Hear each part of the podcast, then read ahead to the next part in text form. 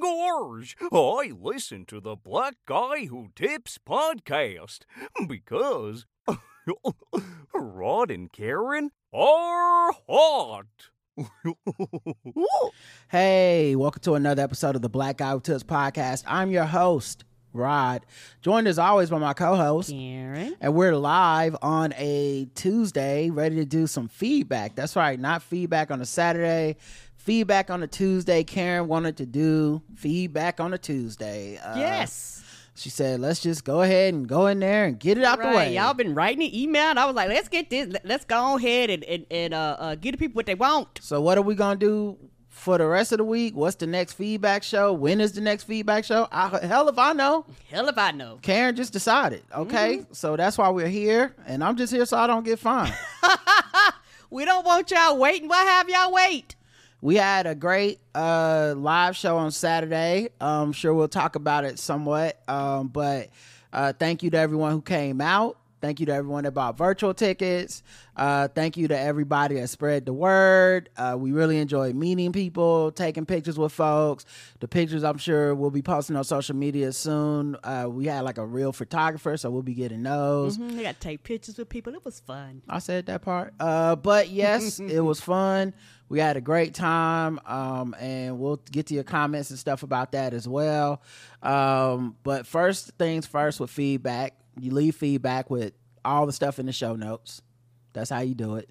Look in the show notes, whatever you see there, that's how you do it. You can also leave us five star reviews. Uh, for a little bit, I was kind of reading and sharing some of the one star reviews because sometimes people come right in and they're just hating.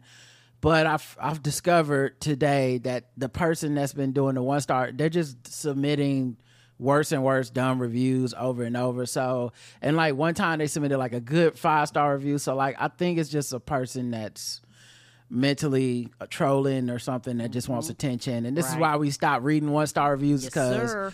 people would troll and they wouldn't be sincere and, and they just want to get attention. Some people, it's kind of like lowest common denominator type shit. They're not. Uh, it's like if I can't. If I can't be your best friend, I'll be your worst, Worst enemy. enemy, yes. Batman, you know, whatever. It's like I don't want to encourage that super villainy. No, and and we didn't ask for that, and you know, and it's also one of those things too, to where you know, for what me and Roger do, we're very.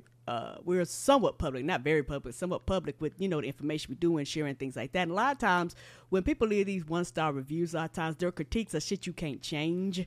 So Well, and- fuck all that. It don't matter if there's something you could change or not. I don't. I'm not interested in most negative shit that people have to say about what we do. I've thought about it. We good. We chose what we chose. We are good. But also, just in this point, at this point, it's for attention. Yes. Like reading those reviews, it's just stupid shit. Like this show is racist. It's like okay, you just you don't even believe that. You just think I'll read it on the show. So Correct. Uh, back to five stars, and it's got to be nice, guys. We can't party. We can't have a good time all the time because some people don't know how to play for nice. Let's get into the real reason we do this show for the money. Okay, some of y'all give us money just for doing the show. That's it. Not premium, not going to a live show, tickets and events. Just you put a little something on it in the collection plate and say, "Go on, keep the party going."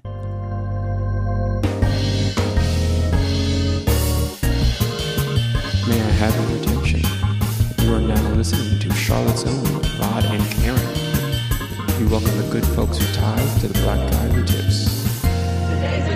That's right. Today is a new day with new pay. Palmetto Stone Magic. Thank you so much for the recurring donation. Mr. Span from the Mr. Span podcast. Lindsay B. J Full, Alfonso M, David C, Jasmine J, James C, Autumn W, Latricia C, Bambi, Dr. Professor Bambi, mm-hmm. Unbridled Love, Kimberly Falcons Diva, Kevin W, Jason F, Derek L.W., Ken M., Lawrence C., Zachary from the Living Corporate Podcast, Preston Teamdro, What's Going On, Slang of Ages Podcast, Tanisha G., Godfrey J., Stefan H., and Celeste VB. Thank you, everybody that took the time out to put a little something in our pockets, a little spending change for us to hold. Thank you so much.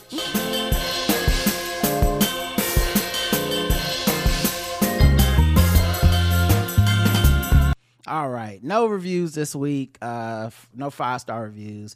Uh, but we still got a bunch of comments on the website on each episode, stuff like that. You know, you can leave comments via Spotify uh, in our Q and A's. You can leave comments going to the blackguywhotips.com, looking up specific episodes and being like, "Hey, I want to leave a comment on that one." Uh, you can also leave comments um, through uh, YouTube. Like we put the videos on YouTube. Uh, the actual live show that we did, the video from that is on YouTube. Just went ahead and put it up there. You know, I thought about waiting like a month or so to put it out because you know for the people that weren't there. But then it was like, you know what, fuck it, man. Uh, let, us keep the party going. You know, so uh, it's all out there. Is my point um, for y'all. The first episode of the week was t- our feedback show 2774 Time to Move On. Um, we got five comments. Appia left the first three. About mental health and the internet. You can still find great resources and community online, but you have to find other channels than mainstream ones. A moderated forum with approved users and real experts, like on a site of patient organization, can be very helpful.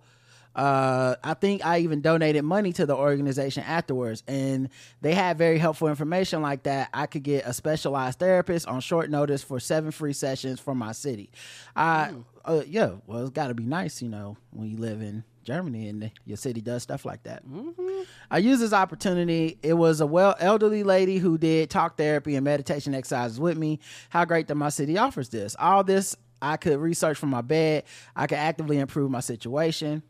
Yeah, I don't think anyone is saying like it's all bad or something like that. It's just it's tougher than it was I think at the beginning of the internet. The beginning of the internet, we were skeptical. And I mean that as the users. Yes. We were all like this'll be a serial killer. How you gonna meet people? They gonna be crazy. Da da da. da. Yes, and and particularly uh, everything is done online where people would, like you Roger said, wouldn't be like online dating.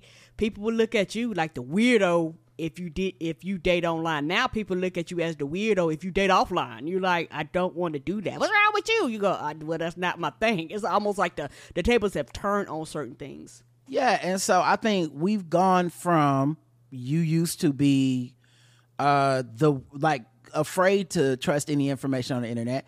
Then I think we had a like a sweet spot of people were trusting on the internet and and just a little, just somewhat skeptical and people were putting out information from vetted sources. But the internet kind of killed vetted sources for certain things. Like this is why newspapers are out of business now. Right. This is why you know cable news is always having layoffs and and why it became more about opinion and talking heads and stuff because competing with the internet, which is almost immediate information and misinformation, um, uh, entertainment over facts, that kind of stuff. It's it's candy, it's sugar, it's it's the thing that your brain goes to first.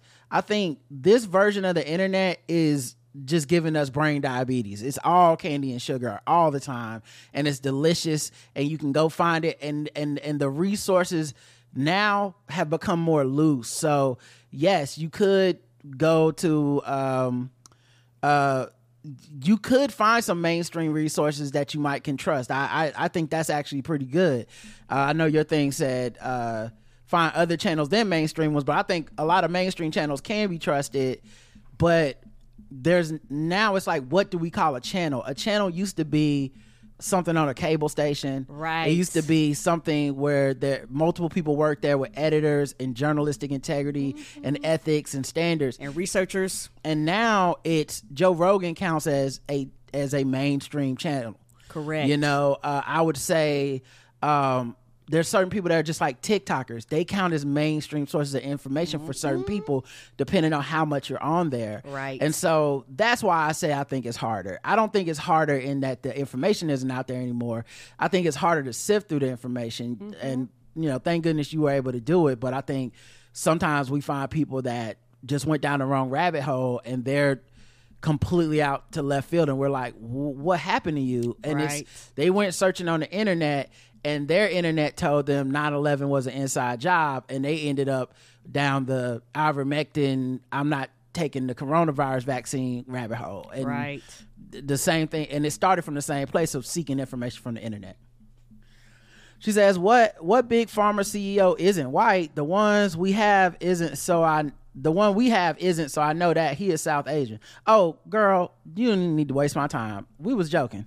So I'm not even fit to click on this link. It would like you listen to this show too much to be trying to take us literally when we make jokes like that. So I, I refuse to, to participate in that. Uh, Karen was right. There is a new postpartum drug on the market. Good. It's a hard disease. And I, ha- I had all the good things going on for me when I had my kids. I wasn't alone. I had enough money and the kids were healthy. No pressure to go back to work in four weeks. But she sends a link to the FDA uh, approved first oral treatment postpartum depression uh, drug. Good, because I remember hearing about that. I didn't know if it was on the market yet, but I do know that that's it. That that they were really pushing for that, and it would not be like a lot of other things surprising if this was something a lot of women, in particular, a lot of black and brown women, particularly pushed for. Are you touching something on your desk or something? Oh, sorry. Or like shaking? Because I can just hear it in your mic. Oh, I'm sorry. Okay. Yeah, I was rocking. I was, I didn't realize that was uh, rocking the desk. Um, and I think uh, for me, it's I'm glad, but it's something that should have been done a long time ago, and it's also something because men don't think about the shit that affects women. So women and marginalized and other people are the ones that get a lot of this shit to market. You be like, okay, women and uh, people with vaginas and stuff, they've been around forever, but all of a sudden we hundreds of years into medicine and it's 2023 and y'all go, we just now dealing with this matter. It's like, well, shit, you should have been dealt with it. Yeah, I, I think so as well. I think a lot of, oh, I mean, yeah, it's patriarchy affects everything, and Right. especially science. Mary says, "OMG, I don't know how long this has been airing, but I just heard it during this episode. Your live spots, Speci- specifically the one for Spotify for podcasters. Listen up, dummies! I fell out. The whole spot is hilarious. I've listened to it twice and even rewound it another time. Amazing quality work, even on the ad Chef Kiss." Well, thank you. What happens is Spotify for podcasters sends us a notification every month to qualify. So the way it works is, well, it was you had to have a hundred listeners. I think they just changed it to you have to have a thousand to Yeah, qualify for they these did. Mm-hmm. ads. So what happens? Uh, I'm still hearing the shaking.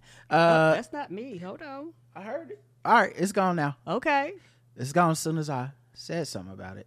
Interesting.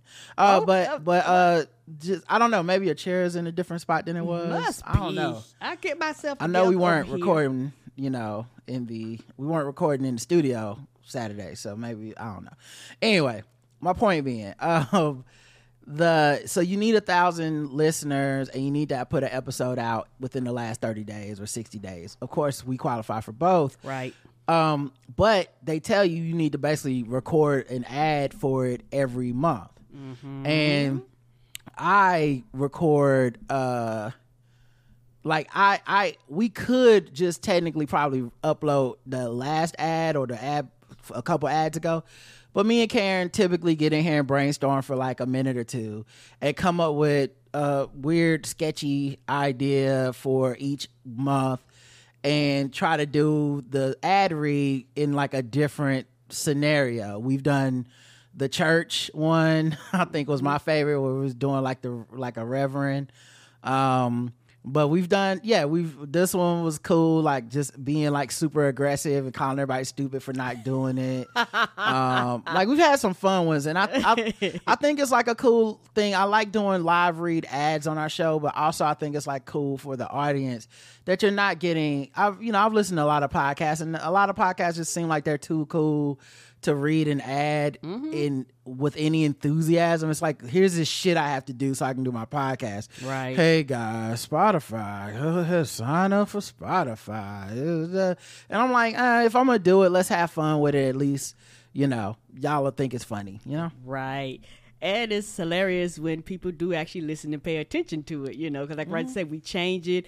And for those of you that actually always alive in the chat, y'all miss it. So I think somebody wrote in, it was like, I thought I was listening live and heard the commercial. I was like, yeah, yeah, y'all get the shock of y'all live. Y'all just don't get, if you live, you just get like that musical skip. you don't get the commercials. a lot of times also I forget that we recorded those ads, and sometimes y'all won't hear it because I'm, assuming most people kind of skip ads in general. I'm not mad at y'all, but uh, a lot of times we'll get like a random email or comment on social media or something, and I really will forget that we did that ad, and I'm like, what the hell is that person talking about? Like. Preach, preach, Rod. Sign up today. I'm like, what? Preach about what? And it's- Ah. oh, because we recorded that a month ago. Right. EVE says, I think it's hilarious when Karen doesn't know things, especially in pop culture and during white people news. When Rod mentions a famous white personality and she goes, Who? That's part of the charm of the show. But Karen always knows the important stuff because she be knowing. Hey, I be knowing something. Cue, cue the music, she writes. So.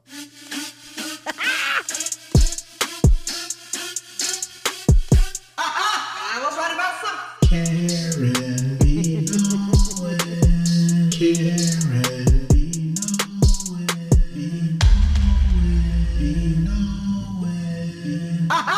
was right about something. All right. Let's get to the comments on YouTube. See, I think it was time to move on. Oop, turn that volume down. Uh, we got five comments here. Bert says, I wasn't sure if you were married. You cast from different rooms. The, oh, no, we, we're podcasting from the same room. Oh, we they think we cast from different rooms. Yeah. I can literally reach over and touch Roderick. That's how good the sound quality is. Thank you. You know, and uh, the I think also podcasts have come a long way. Uh, now a lot of people have like a third person or engineer or just people around that you know your bigger outlets and people with bigger budgets or just famous people. They'll normally have like a person that does a camera. They'll have two Right. chairs with just the mics. No one's got a computer. No one's checking any facts unless someone gets paid to do so off screen. Right. And so I think what a podcast looks like for a lot of people is you can physically see two people are sitting together talking. And it's very, you know, and also it's video now. So a lot of podcasts is very much about appearance. You know, you, you gotta have your makeup and your hair did. You gotta have your fucking best clothes on, and you're doing it once a week. It's a lot of shit that goes into it. It is. And I think uh, for us, we've been doing it so long that uh, podcasting has changed. So maybe you thought we were like these other shows where they're we're not in the same room because you don't see us in the same room. We're absolutely right in the same room, looking at each other. yes, I can look him in the face. He can look me in the face, actually. and um and yeah we're married and i i guess i don't always think of i mean i don't know i just i don't think i'm a I'm, I just don't think of it as a hey everybody it's my wife Karen you know it's, we're doing the show I figure y'all will pick up on the nuances of it as we do it and uh, I'm glad it was a happy little surprise for you Hey! Uh the he says you've cast from different rooms. The mic must be easier that way. No cast from the same room it's easier this way honestly. I clear it is. no delay no uh when we cast from different places was only when i was in a different state for work. Anyway help, happy anniversary. Thank you. Yay! Thank you. and harmon says happy anniversary. Uh sfa says happy anniversary y'all uh karina says happy anniversary rod and karen and happy anniversary to us the blackout tips. That's right. It's y'all y'all part of it too. Yay! I like the mugs and the shirts and stuff. Thank you. yeah shout out to everyone who sent us pictures of them and their their gear. Uh, we made sure to like you know up it and reply and all that stuff. Uh, absurd spoonful says happy anniversary. Thank you everybody for the happy anniversary wishes. Um, now let's get into the poll okay? So the poll for this episode was what do you like better? Correcting misinformation or Rod and Karen not knowing stuff. And this is a joke poll i made based off of uh, a, a- one of the dumbass like one star reviews until i realized it's just the same person leaving a review over and over. Some of them bad some of them good and it's just like uh, that's corny now. Uh, if i'm not gen- if we're not genuinely getting haters then i don't want it. Um anyway what do you like better correcting misinformation or Rod and Karen not knowing stuff Karen what do you like better Mm, Roddy Carey not knowing stuff. Well, the most of the audience disagrees, so I have to correct your misinformation right now. Uh, Thirty-four percent say they like when we don't know stuff. Sixty-six percent like when we correct misinformation, which is mostly me doing the that part. yes, which is funny Spotify it's even higher, seventy seven percent. Like when I correct misinformation, mm-hmm. twenty three percent like when And- we don't know stuff. and I and I can understand that because for us, which I didn't really think about this, and but I've heard people say this, but for a lot of people, they aren't always online. They aren't always in the know. They don't know everything that's going on all the time because the world moves, and you got family, kids, obligations, and all these other things. So for a lot of people, when they listen to us, they listen to us for a source of information. So for a lot of them, they're like, yes, it's very important that the information that you that you're putting out is uh, true and real, a source of information. Well, I mostly do it for myself because I have a pet peeve of listening to podcasts and they get things like not just wrong, but sometimes like egregiously wrong, which is human, which is human, by the way. Correct. But things can really delve into like a conspiratorial, hot take, unverified lane, and there and which I when there's no acknowledgement of it, I hate that, and I. You know, not to sound too judgy, but I don't think there's a way not to sound judgy with what I'm about to say next. Um, I low key be disrespecting. I, I don't respect your intelligence after a certain point where it's just like, nigga, everything you're saying is just unverified bullshit. You're just talking. You're just talking. At this point, you're wasting everybody's fucking time, especially with shit that you could have looked up or stuff that's just easy. And I'm not talking about small details or uh, unplanned whatever. And I also always allow for the idea that hey, maybe you fuck something up, which we do all the time. Correct. And you find out some better information or different information. You come back with that, like, oh my bad, y'all. Right. I heard this, but that was wrong. You know, boom. That's not a problem. I love that. That's Right. Actually, I I I uh I award you more points in my in my head when you do that because I'm like, oh, look at you with the integrity.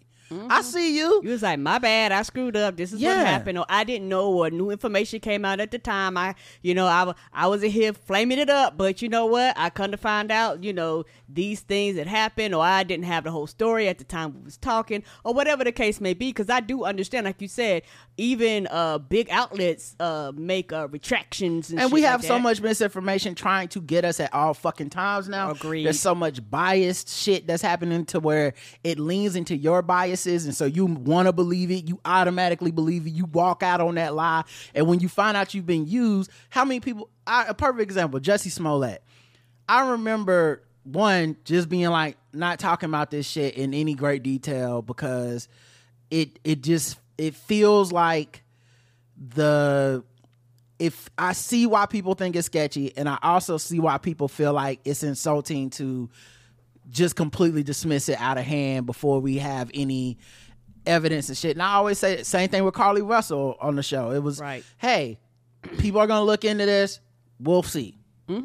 I, I don't. There's no need for me to be the first motherfucker to tell you, aha, I never believed her. Even if I never did, I can always tell y'all that shit later. You don't have to believe me, but you know, I can always tell you like, yeah, I thought it was kind of sketchy.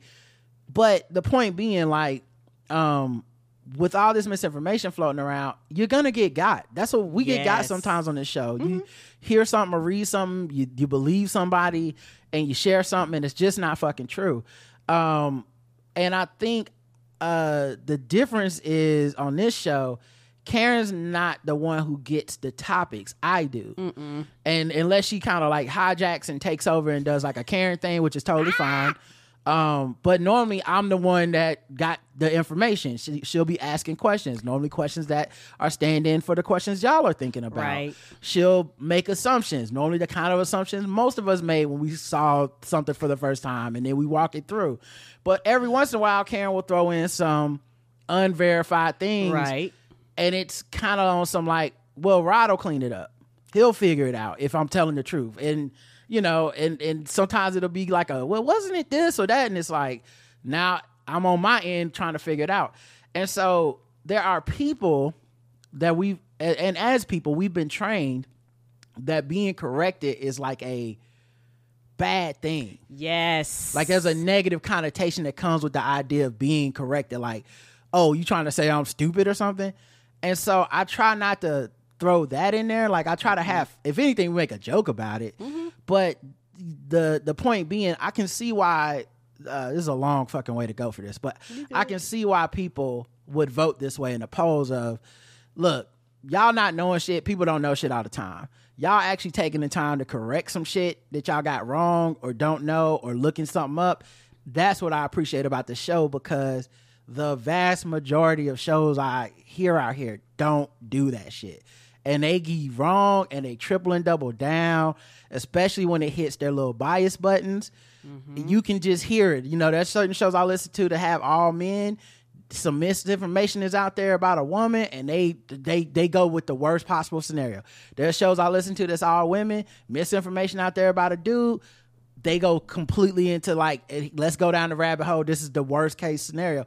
And it's not that you can never be right like that, but it's sometimes you're gonna be wrong because almost nothing is ever the worst case scenario with any human being. Right. Most things are gray. So it's just you're gonna end up with you know, and and also I think people find it inconvenient to like look that shit up. That's why they don't, by the way. Agreed. like, I think I heard that this happened too, and it's like, oh, so you don't want to look it up because you know if you look it up and find out that's not true, it just looks like you just have a bias about something. So Yeah, and and, yeah. and also the, the the thing about looking it up, it requires work.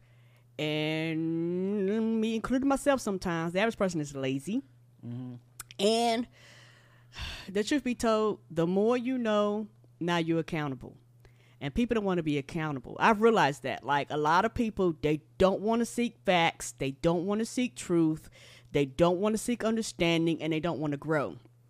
Because once you do these things more is required of you. You can't be ignorant no more. Like almost like the veils that fell off your eyes and now all of a sudden you have to view it differently and you can't go back to your ignorant place.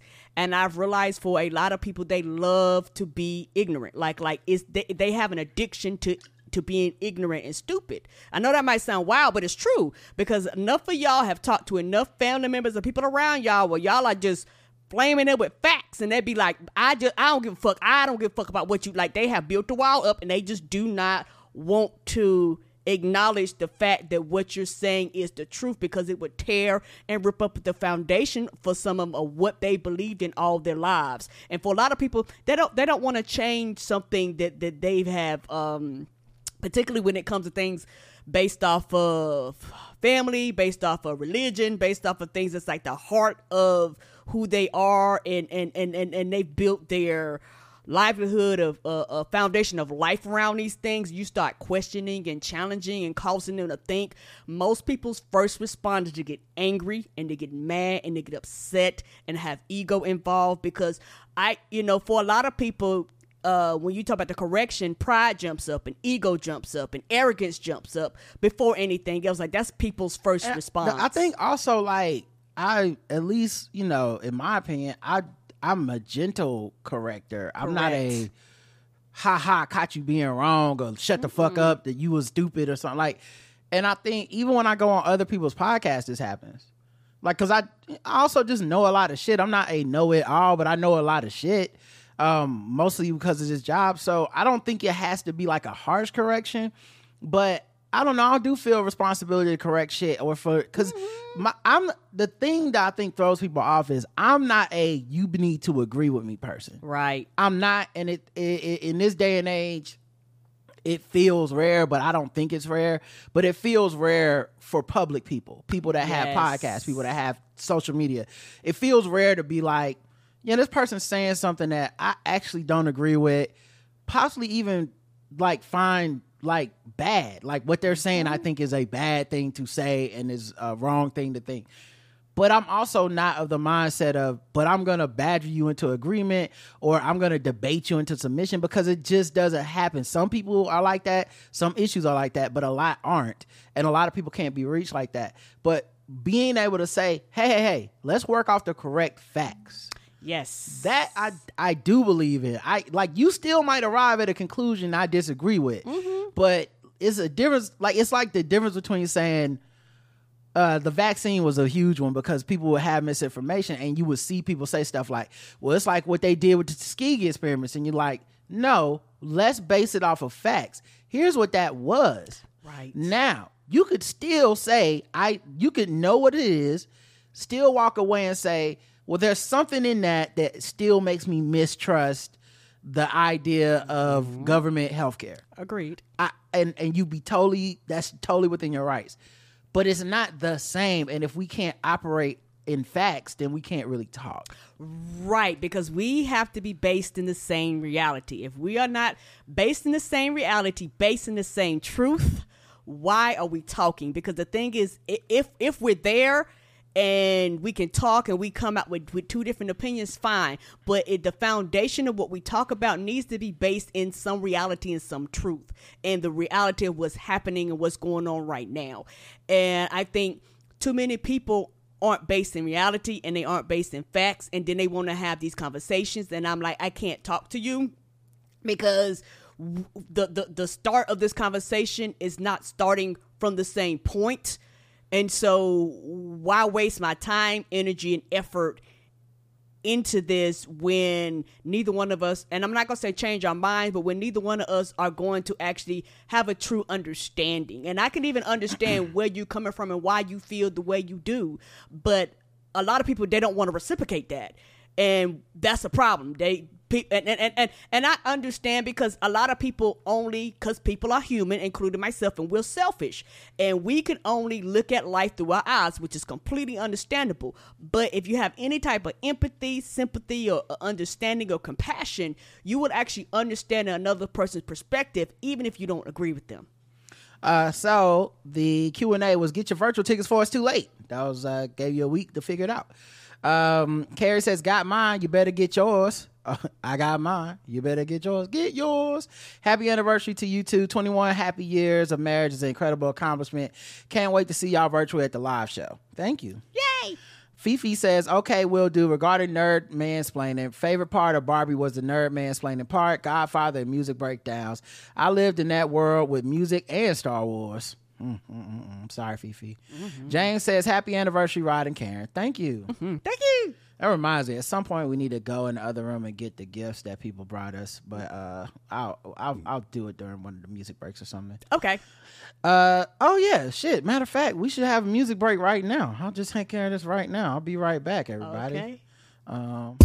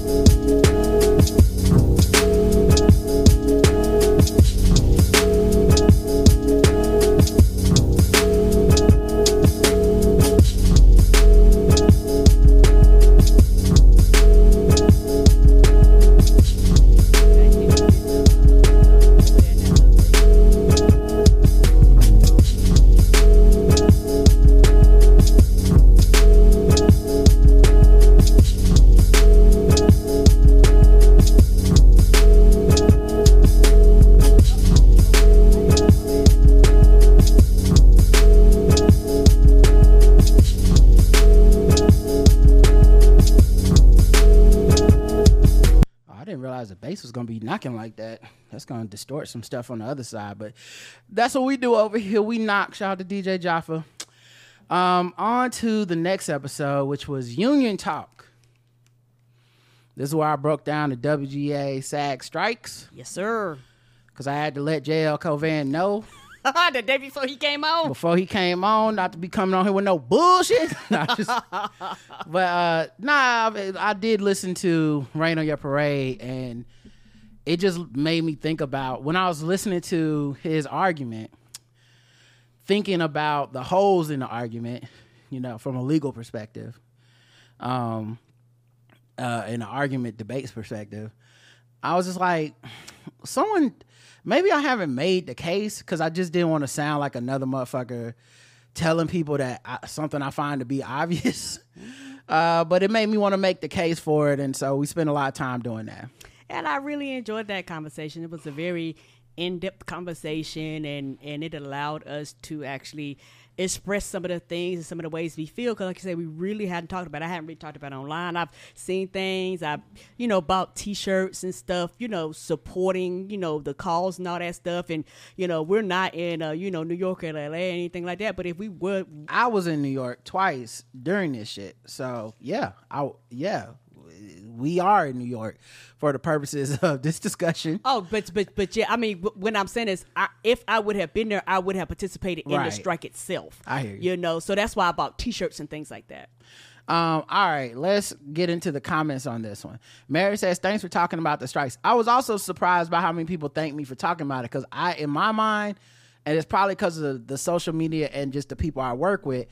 I've been thinking everybody's inundated with just talking about the strike and wants a relief. Even my friends, like, we'll text and they might text something about the strike, and you know, I'm definitely willing to, to talk to them. But I also, a lot of them kind of need to be cheered up. It's not like a hey, let's wallow in this. It's like, man, let's talk about some other shit that's happening in our lives because it fucking sucks. Right. Uh, especially if that's your main form of getting money. This Correct. fucking sucks. It's been almost 120 goddamn days. Right. And these greedy motherfuckers keep talking and saying more bullshit, sounding like supervillains. I and it, and it's just emblematic of every industry. It's not like getting jealous because of one industry is just kind of ridiculous because it's like, well, the car people are going on strike very soon, and it's ju- it's eh, they're going systemically industry by industry. Capital capitalism is at a fucking crossroads, and it's the individuals are pushing back, and these fucking CEOs are sounding like fucking Spider Man villains. Yes, they are. Mari says, "Thank Mary." Oh, sorry. Sound like we watching the clip in Batman. Yeah, I, I honest to God, like I, it's so bad. I honestly don't know. Like I saw a thing today where I'm sure it's real. I'm sure it's real, but it's so bad. I'm like, is this real? Like I don't know if y'all ever had that feeling, but this journalist shared this clip. I'm gonna sh- play it for y'all, and it's not about movie industry. It's something else. But um, he's a CEO of a company, and he's talking about uh, he's property developer and CEO Tim Gurner. We need. I'll just let it. I'll play it. Hopefully, y'all can hear it. I think the problem that we've had is that we've, you know, we, we have, people decided they didn't really want to work so much anymore through COVID, and that has had a massive issue on productivity. You know, tradies have definitely pulled back on productivity. You know, they, they have been paid paid a lot to do not too much in the last few years, and we need to see that change. We need to see unemployment rise. Unemployment has to jump 40, 50%, in my view. We need to see pain in the economy. We need to remind people oh that they work for the employer, not the other way around. I mean, there is a What? there's been a systematic change where employees feel the employer is extremely lucky to have them. Yes, um, you as are, to The other way around. So it's a dynamic that has to change. We've got to kill that attitude, and that has to come through hurting the economy, which is what the whole global, you know, the, the world is trying to do. The governments around the world are trying to increase unemployment to get that to some sort of normality. And we're seeing it. I think every employer now is seeing it. I mean, there is definitely massive layoffs going off. People might not be talking about it, but people are definitely laying people off, and we're starting to see less arrogance in the employment market, and that has to continue because that will cascade across the cost balance. Yeah, and and the thing is, everything he's saying is false. Like you know, I mean, and and just because you're a CEO, it don't mean anything. Productivity actually went up during COVID. People were like really working their asses off during COVID, and yes. The tables have changed because it's one of those things where employees, for the first time, realized that the power was in their hands. So, all you're saying is, we don't want the power to be in your hand. We want to dictate what you do, how much you get paid, and bitch, you better like it. No matter how much we fuck you over, no matter how little we pay you, you better fucking like it because we said so. And the thing is, yes, you're lucky because at the end of the day, you can be replaced. Bitch, if the lowest level of people, like if the wheels fall off a car, the car ain't motherfucking running. No matter if you got a goddamn driver in it or not. If the engine decides to quit, the bitch ain't running. And that's the thing. Yeah, they think they're so goddamn important and they're not. Well, what I think is interesting is that I guarantee you he doesn't feel that way about himself at the job that he works at. Right. And technically, a CEO is supposed to work for the stockholders and all this other shit, the board. But I guarantee you, he feels he brings an intrinsic value to the work that he does that cannot be replaced by just replacing him and that he's valuable and he should be valued. And I guarantee you, he has cushy offices, cushy gigs, cushy hours, cushy transportation, people paying for meals, all kinds of business shit. So for him to even say that shit is basically him saying, I am more important than everyone else, and you should be made to feel less important so that I so you recognize that nothing's more important than the company except me. I'm more important. I when I leave this job, I want a golden parachute package. And um it's funny how they're like that attitude is reserved for me. And I, that's every industry. That's so many ceos that's so many people at the top.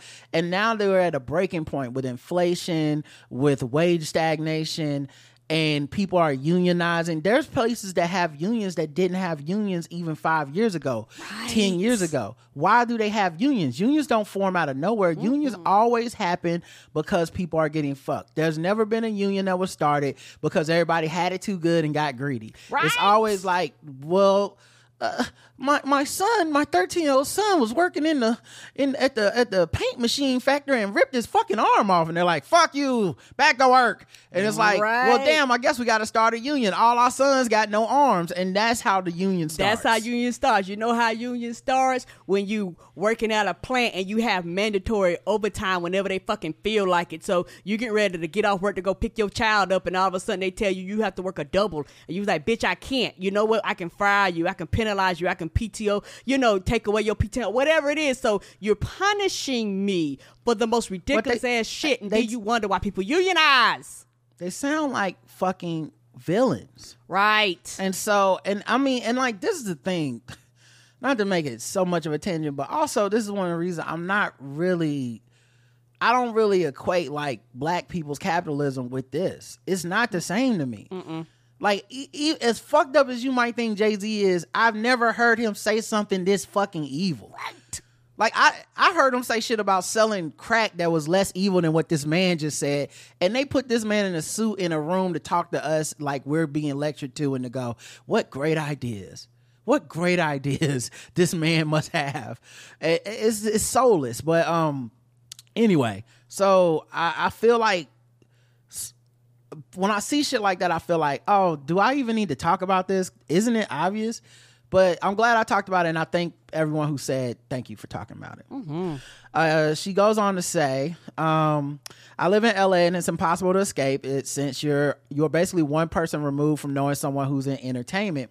Whether behind the scenes as a writer or a grip or set design, or even as, as uh, your waitress, who probably was a background person in a commercial spot, it is a huge part of the economy here. So it will be interesting to see the far-reaching effects, including no red carpets for stylists to dress, hair and makeup people, Right. restaurant clubs losing business because there are no premiere or screening parties. But while it's in the Angeleno's faces, I imagine for the majority of U.S., Hollywood is very far removed, and with an image of very rich people living a fancy life. Nah, they shot where I do, lol. And as for unions, during prior strikes, the studios have been able to fall back on unscripted reality content. But Bethenny Frankel is now trying to organize reality stars to also unionize. So that's an added twist. Yeah, also, um, a lot of those people that our reality stars are now SAG-AFTRA people because they wanted to get into acting. And so because of the union, they're not allowed to just go and do whatever the fuck they want to do. There are certain type of shows that you can be covered and like Drew Barrymore starting her show back with no writers um, and getting fucking fried for it. Her her writers, I, I know a guy who's the head of the late night um writers, uh, you know, union space, Greg. Uh, he's been on the show. Greg Iwinski. He's been on the show. We talked about Star Wars and a bunch of shit. Um, he he he's like, yeah, we're picketing outside Drew Barrymore, who films in the same studio we've did Game Theory, by the way. We're picketing outside. Her writers are part of the picket line. Think about that. When the fucking show stars back with writers, you got to come in and work for this motherfucker. This that's crazy. But yeah, they they don't care. They just want to move on. And the last thing I'll say about this part is it's not the writers and the actors in Hollywood making people care. You motherfuckers care about this probably more than anything in America. The mm-hmm. average American person, I don't think is right, but these are our values. I, matter of fact, I'm not even gonna call it right or wrong. These are our values. When the teachers pick it, we don't care. When the bus drivers pick it, we don't care. Right. We want them to get back to work, but we don't like care about them as people. We don't seek out their stories. We don't follow bus dri- drivers on Twitter and shit. When Amazon was doing that shit, it was that one dude that had, had a pretty charismatic approach and people liked that one black dude, but they didn't really care. They were still ordering for Amazon. They wanted their packages there the next day. Correct. And the difference is we do so much celebrity worship and entertainment uh gorging in America. This is the thing we care about. We care about this. We care about sports. We care. So when those industries have a break or shut down, we'll care about this more than the fucking cars. So don't blame the actors and the writers for that shit. You don't care about those people. Don't don't fake throw them up to try to act like this is different. No, no, no, no, no. You haven't looked for the stories of the Detroit people organizing. You're not you're they don't have the podcast. They don't have the TV show you watch. Okay? You don't buy a car every week. You don't binge their content even when you claim to hate it. You don't spend all the money on their streaming services and shit. So the truth of the matter is we do care more about this superficial bullshit. So this is why you're paying attention in the union speak now cuz it's hitting you in the one area you give a fuck. Right. Um, but yeah, she goes on to say, um, uh, all I know is a lot of people who have entertained us and brightened our days are having a difficult time and are worried about an uncertain future. Hope something gets worked out. Yeah, and and for the record, I'd feel that way. Um, uh, matter of fact, great news because I brought it up. I think this episode, the restaurant, the restaurants relented in California, and it looks like restaurant workers through their organizing are about to get a uh, 20 dollars an hour minimum salary in California. Let's go. That's fast food restaurant workers. Mm-hmm. Let's go. I love that shit. Let's go. You know, because I and and and was, and and that was the compromise that was reached because the restaurants were lobbying against these causes. Of course, because they don't want to pay. But the people stuck together enough for them to say, "Fuck it, twenty dollars." You know, Right, because they was like, we can't keep having all these walkouts. We can't keep having McDonald's just shut down in the middle of a, a lunch rush because people like, motherfucker, you don't pay me. Fuck them fries. And I'm sure twenty dollars is probably not enough of some. I don't know enough. I know California cost of living is high mostly. Mm-hmm. I don't know enough, but it's got to be better than whatever the fuck it was before. So good yes, it is more than minimum wage. Appia says, "I understand the people who strike completely. The money is there. It's just distributed in an unfair way." People who produce the product are struggling while the CEOs, far as I've seen, all men, are getting super rich. We should save them from themselves. We see what happens to men who are becoming billionaires. Just look at Elon. They are not doing well. They don't know what to do with themselves and want to fight in cages. I would still like to comment on this page, even if I'm a white, uh, genetically mostly your Eastern European woman. Please don't take it away from me. My life is hard with the big farmer and the housework and other stuff. Not the hardest, I know. we won't take it away. The job rigger, it sounds like a trap. It even looks like a trap. I just looked it up. I don't know what it is. What it was. Is this a real job or some kind of trick? It's a real job. Well, it's some kind of trick for them black people that got that racism thrown at them. yes, it was, but it's a real job. EVE says Bill Maher is an asshole and has been for a very long time. I think he's actually he actually understands the gravity of the writer's plight, but he doesn't care because the strike is is inconveniencing him. Right. Yeah, he's very. um I was with Black Lives Matter until they protested and interrupted my brunch type of energy. Like he got that kind of energy to me, and I, I'm sorry I can't fuck with that. It's so. It's it's just it's it. I think I've just had too many bad experiences with white people that, uh, not even white people, but people who seem to be cool till it was some shit that bothered them, and then it was like, nah, fuck this. Right. And I'm like, I don't know. There's certain causes I could understand that, but when it's someone's humanity, it feels like a, the wrong place to pull this shit. Right. And he's done that several times over the years Yes, with a bunch of different issues that I feel are like that. And uh, keep in mind, he came to prominence because he was a contrarian, and I think he and I feel this myself somewhat. The new contrarian point of view is this kind of well, it's not new for white people, but this is new for the white people of the left to try to pull the like libertarian shit. It's actually not even that new, but you know what I mean. Like that's his his his contrarianism is well, I smoke weed, I fuck black prostitutes. Um, clearly, I'm a cool guy, and I happen to have a bunch of conservative views as well. And I don't like Black Lives Matter, and I don't like millennials, and I don't like this. So, like, you know, I'm kind of, I'm kind of just giving it to everybody. You can't pin me down, but to me, he just sounds like a Republican that smokes weed at this point. Uh, thanks for breaking down what the strike was about. Is about. I was already pro WGA, but I learned some things I was wasn't really already aware of. Well, I'm glad it helped. Yay! Uh, let's see comments on uh, YouTube. The home, I, the home I create, heart emoji. John, somebody, John says, Rod, those edibles must have really been hitting, and it's a five second clip of the show, which I'll I'll try to play the clip because you can uh, take YouTube and say like, look at the clip from this moment to this moment, and Oh, so I didn't know that. yeah, so from here to here, much money? It's some drugs, some kingpin, some gangster, a setup. You better you better return that shit in. They gonna come after you. Wor- Worthington says it felt like he wanted. to Chad. Oh, you know the drugs must have been. you like to mess That with much me when I say that. Yeah, uh, that's just a window into our regular everyday life. Ain't it though? I do that all the time to Karen. I, I just normally don't do it on the podcast. thousand dollars land a cash land in the parking lot, so he decided to keep it. Chad. Chad, Chad! I be telling people that. Mu- That's hilarious. I was just acting stupid, guys. Um, uh, Jinxful says one of the most nefarious things about system of systems of oppression is how they make it so easy for the oppressed to turn our anger towards each other instead of the oppressor. Everyone across the multiple job types and industry talks about having bad work situations, being overworked and underpaid, etc., cetera, et cetera. But as soon as one group decides to fight for better conditions, everyone else jumps on them. Yes.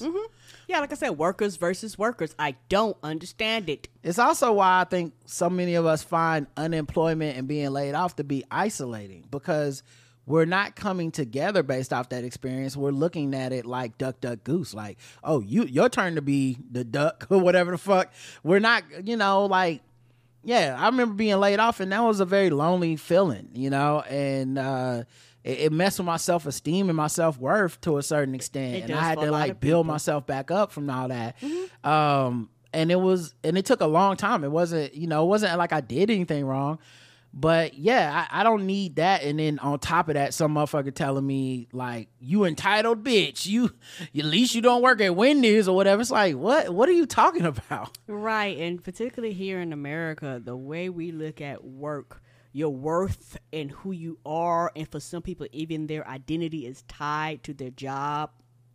And that's very, particularly when you're younger, that's very, very dangerous. Young people have a tendency to buy into we're family and all this other bullshit that they try to pump into you and and indoctrinate you into that bullshit, but it's not real uh, at all because you're not family. Family can't fire you from a job unless you work for your family, you know, and shit like that. So it's one of those things to where we already look at work that way, and let's say you get laid off by under no fault of your own.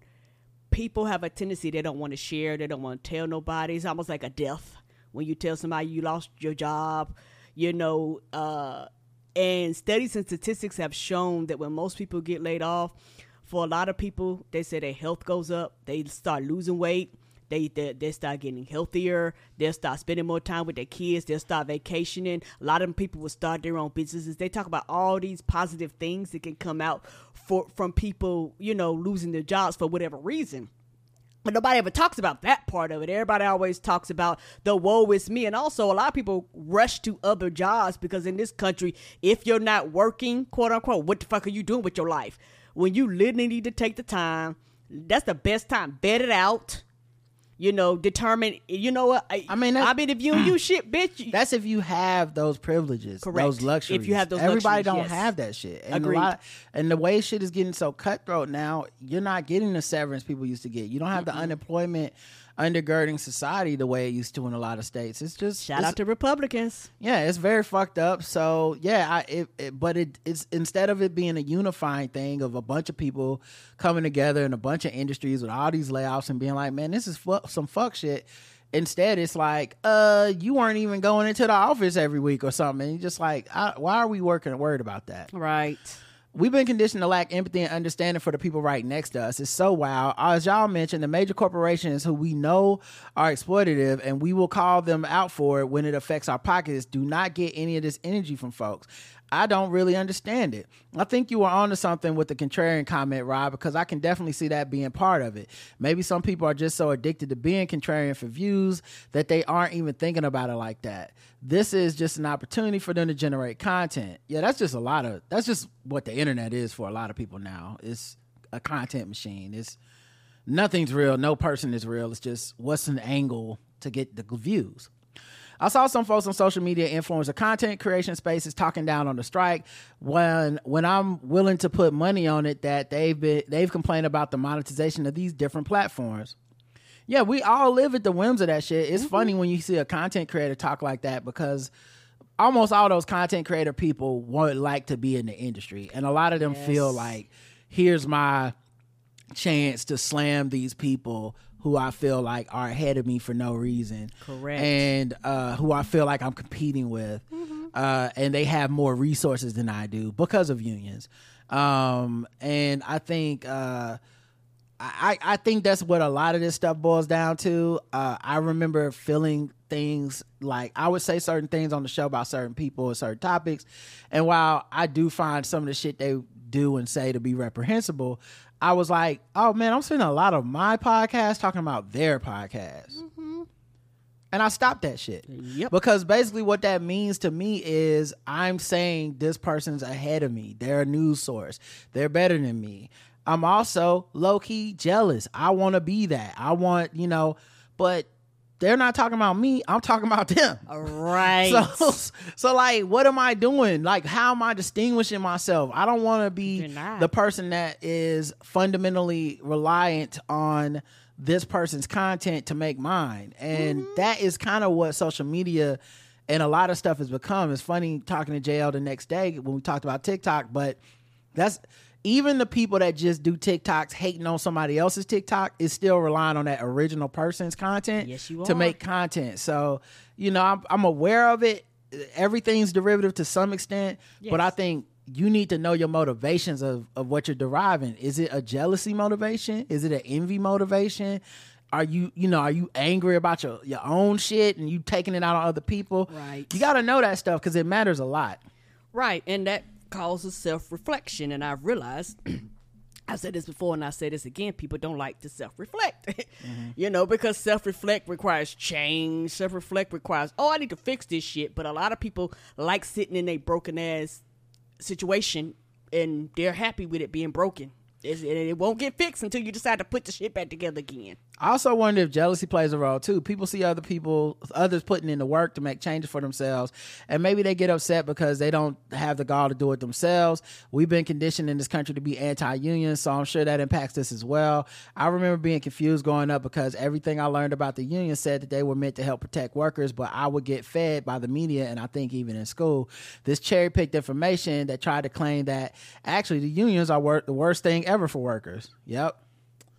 Um and and like I said, I worked in an industry that had unions. I do understand the quote unquote downsides and the inconveniences and stuff. Like cuz unions don't play. Like I remember we the California port had a union when I worked in uh logistics. And let me tell you, man, if they told you they going on break at 2, nigga don't call it 201. Don't call it 159 if we being real. They are gone. They on and break. They on break and they'll be back when the fuck they say. So you might have some type of emergency, and if it was a non-unionized job, there's a you know it'd be flexibility, but they're not even really allowed flexibility. So like they might want to help you and be like, oh man, I, I know it's an emergency. You need me to get back to you in the next half hour. They can't because the unions have demanded no motherfucker. We putting them computers away at two two o'clock and we not picking them up till two twenty five because that's what we negotiated. And I'm not complaining about that. So before any feel any need to defend it, I'm not complaining about it. I, it's a reality. I got used to it. You just start to learn. Don't ever call these niggas at two, but you can call anywhere else that don't got a union, and more than likely a person would try to help you out if it's an emergency, right?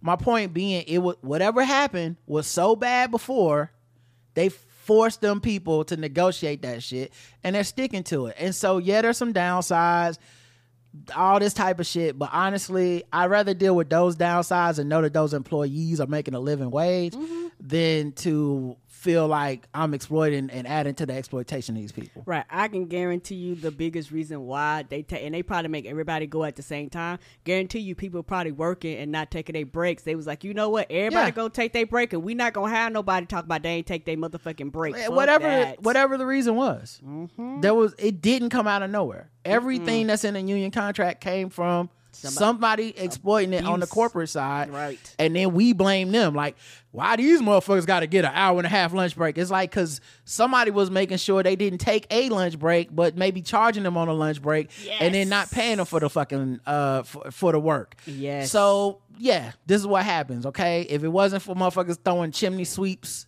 uh into the coal mine or whatever the fuck, that analogy's all fucked up. But y'all know what I mean. y'all know what I mean. Michael says the thing that I've been most surprised to learn about the strike is how many regular people basically think that art should be free to begin with. Like there are real people who watch movies, TV, and listen to music who think it's somehow gross that the artists be rewarded for their art. Uh, I made a thing for com- for my company. I don't get paid extra for it. It's sad how many people don't get it. Yeah, and um, honestly, dog, what's crazy about that? It's infected us as artists. So many artists are down on their own worth. They don't like. I, if I could tell you how many people I know that put in hard work to make something, that if a corporation made it, we'd be like, "Oh my god, that's so impressive," and we'd expect to pay for it because nothing from a corporation is supposed to be free Nothing. but I I remember perfect example us doing this podcast before the Spotify deal before um before Spotify for podcasters any of that stuff. We were doing this podcast and there were people fans other podcasters uh, that you would listen to what they would say a podcast should do.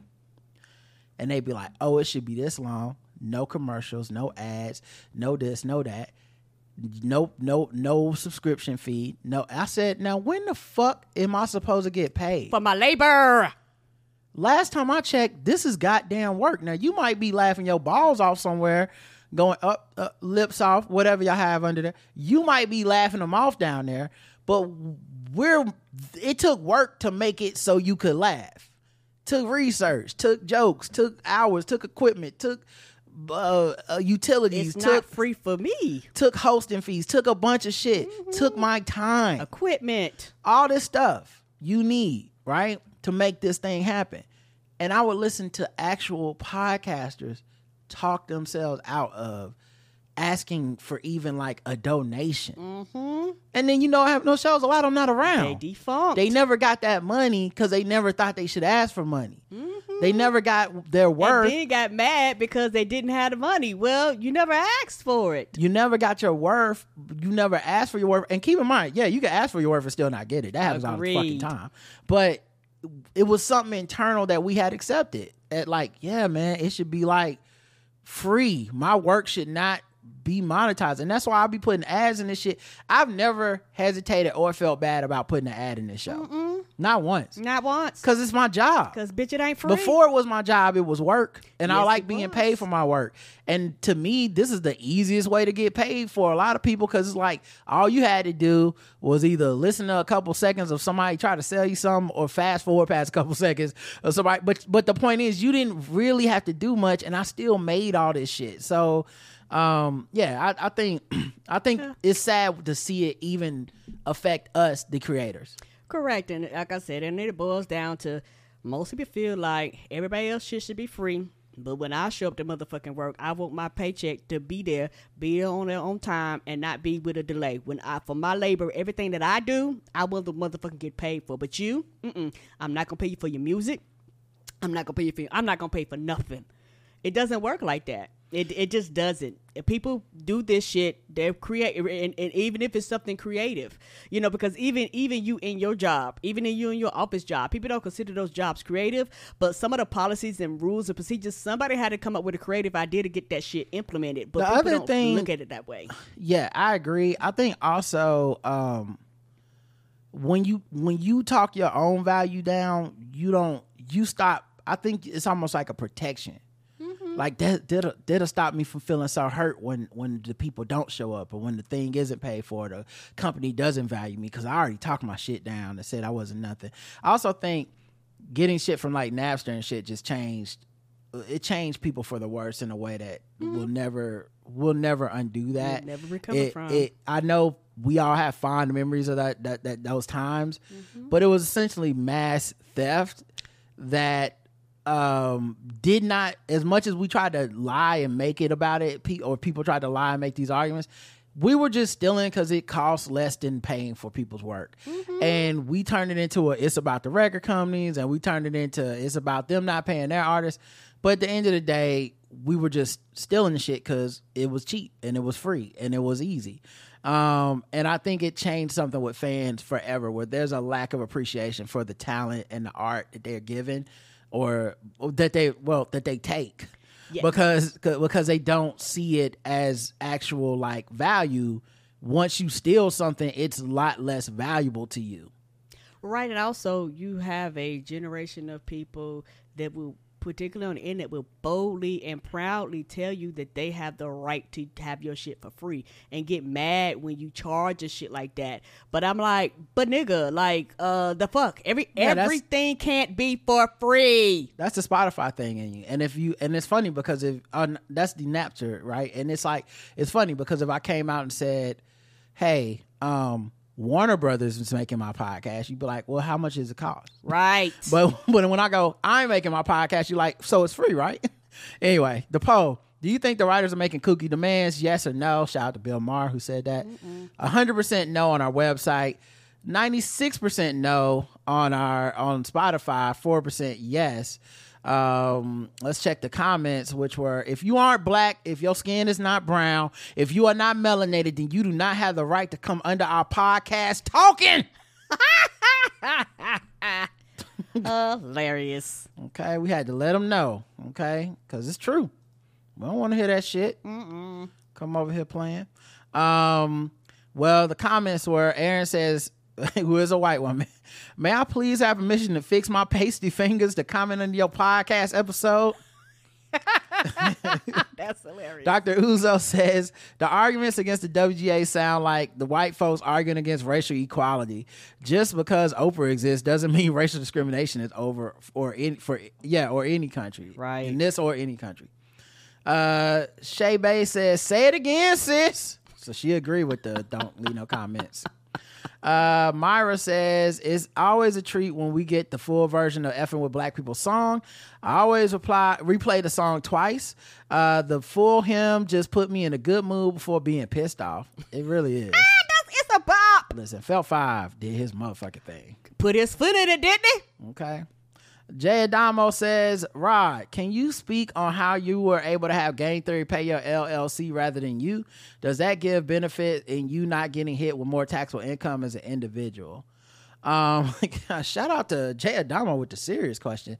Um, so yes, uh, it does help me to not have more taxable income as an individual because um, that all that stuff will come out of the LLC. So like, in, so I still get paid through the LLC, which is like in North Carolina. So I'm still paying them taxes, not the New York City taxes. Whereas if they wrote that check directly to me with no taxes taken out, my man, my man, I don't know what the fuck I would do. I don't know what I would do. Any anyway, um, so that's part of it, and yeah, the the way to do it, I just had to fill out a different type of form. It was like one extra form. I just had to ask the HR people like multiple times, like, "Hey, I'm not trying to get paid individually. How do I get my LLC?" And and it's funny because you would think it would be super complicated, and they and they did kind of make it seem a little intimidating, where it's like, "Well, you sure we're paying everybody else this way?" And it's like, "Yes, I'm sure." I would like the form. And well, you got to fill out this thing. Please send me the thing. I'll Right. fill out whatever you need me to fill. Well, are you sure it's a blank corporation and not a disc corporation?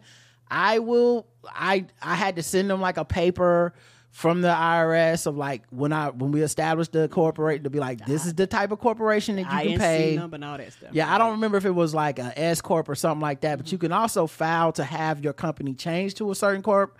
Uh, if if if it's like uh that dire where you're like, hey, like where they go, oh, we can't pay a partnership, we can pay an LLC. Then you can write the IRS and say, hey, tax me as a LLC, not a not a partnership. They they write you back an approval, and then you you know it, it takes time now, especially especially now they're so behind. But Right. the point being, you can make it happen.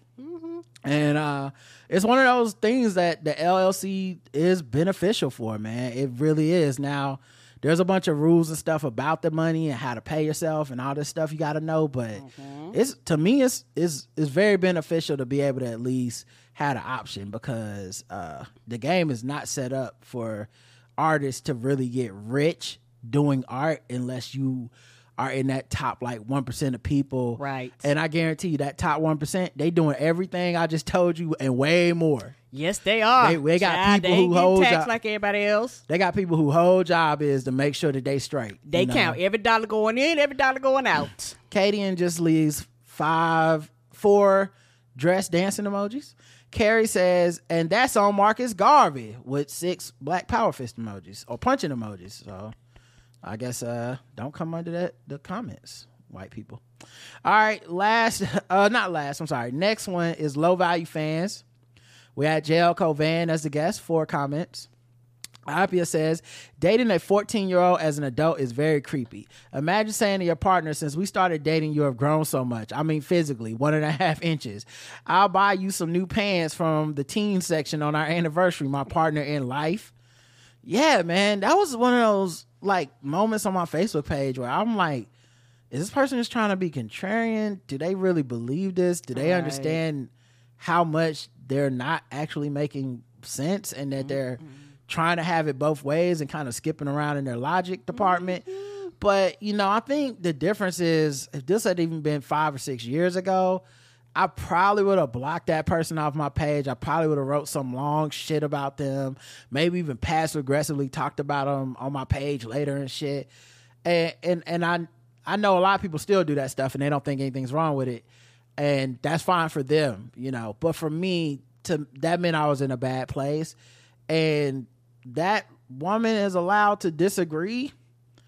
I think is whack, but I also didn't think she was like trying to be malicious or like purposely mean. I think patriarchy has fucked us up. Yes, it has. And there's shit that will go, well, that was back in the day, and not put that much thought into it. There's the, you know, today. she didn't seem to have a problem with it. And it's like, yeah, that doesn't mean societally we should be okay. And, That's and- still a child. What are we talking about? yeah, and at the same time, I also understood her impulses of I don't want to say being contrarian, but kind of the impulse to go away from the mob pile on mentality because I have that too, where it's like, yeah, because because like other people were bringing up other shit in that thread that I was like, I didn't say it, but I was like, yeah, I don't think that's the same. Like it's like, what about Jay Z and Beyonce? Yeah, I don't think that's the same. I think she was a grown woman by the time they started dating. Right. You know, I don't find that to be the same as dating a fucking 14 year old. Child. Um, uh, I forget who else. People brought up Drake and Millie Bobby Brown. They're not dating. They are not. So I don't know what to say about that. I always find that to be more creepy that people want that to be something sexual with no evidence than for it to be sexual. It's the- then then like for it to be what it, it like because he also was a child actor. So if he could be mentoring another child actor and it's not creepy unless we decide he wants to fuck her and this is a sexual thing that we don't have any evidence of, but it must be sexual because how could it not be? To me, I don't find that to be the same. Maybe one day we will have some sort of evidence to that, and I'll look back and go, "Damn, he was creepy the whole time." But mm-hmm. I, I don't, I don't assume. I'm not gonna assume that. That feels weird to me. Right. And, Um, the, and the example that needs to be made, niggas fall out about that when you start talking about R. Kelly and Aaliyah. that that's the better Yeah. example, but people don't want to talk about that Well, because people are when the R- split with that bullshit. when You're R. like, Kelly example came up, this person explained it away by saying, um, was different because he kept doing it with other girls. So that's why that was R. Kelly is different than Elvis. Like if R. Kelly would have just been with Aaliyah, that would have been somehow okay and acceptable. So once again, I didn't agree with this person's logic and thought it was uh, very flawed. But my point being, I don't at this point, man, I feel like uh I, I don't know how people can be on the other side of this one, but it's just one of those like, okay, fine. I hope you're never in a position to to be have a say so in in a situation like this. I hope you're never in a jury over a case like this. I hope Right. uh I hope your niece or nephew or daughter is doesn't bring some grown ass man home and you go, it's all good with me. You know, I, Right. so hopefully that you know this person just didn't want to say they love Elvis or and instead just said some things that I found to be uh, not very well thought out. Kanye's wife looks always like a hostage in the photos, and the stuff she has to wear seems very questionable. From the outside, she seems like his doll, but what do I know? Maybe they have a healthy, respectful relationship. Doubt it. Uh, yeah. Whenever I see them out together, I just think some people trade shit for what they want in life. And if she is happy making the trade of kind of being a public sex doll, because that's what I think Kanye wants us to think about her. I don't, I'm not saying she is those things, but I think he's been very open about his kind of controlling fantasy of what a woman is.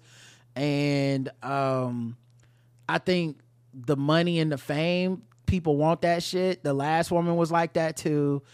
Uh, I don't think any of these people care about his mental health, other than actually probably the Kardashians, probably the last group of people that actually gave a fuck about his mental health as much as people try to vilify those women. Right? uh the the help they tried to get him when he was spiraling and he rejected that help and started talking about being a black man and shit. and people fell for that but i i think they're the only people that kind of seem to have a vested interest in his mental health. But uh these other motherfuckers i mean feel how you want to feel about it you know i, I think it's kind of disgusting but i think they just look at him see a pile of money see a bunch of cameras and go fuck it this is my claim to fame i i i, highly doubt that there's some type of deep romantic anything there. It just seems like, listen, if he says, I just wear this shit so my titties are out, that's what the fuck I got to do. That's what'll keep me around. Carmen says, I can't see any rationale for adult dating someone in their 20s and older preying on 14 year old. Creepy as hell in the 50s is creepy as hell in the 2020s. Freaky bastard. People putting that man on a pedestal, ignoring that glaring pro, pro uh, uh, that glaring something oh that glaring character trait uh blows my mind yeah i yeah yep i don't know uh i think i think people like a lot of motherfuckers that have shit like this and that's the point i think that woman wanted to make on my page but she just kind of started getting into some murky territory. Mm-hmm. But she could have made a much to me a much stronger case of just y'all love Marvin Gaye. Y'all like like she mm-hmm. could have just named a bunch of motherfuckers that people do not have an issue with that clearly did horrific shit to girls and women. Yes, they did. And we just go, well, that was James Brown. I don't know what Yeah. to tell you. And we don't have that same hatred and with that same energy.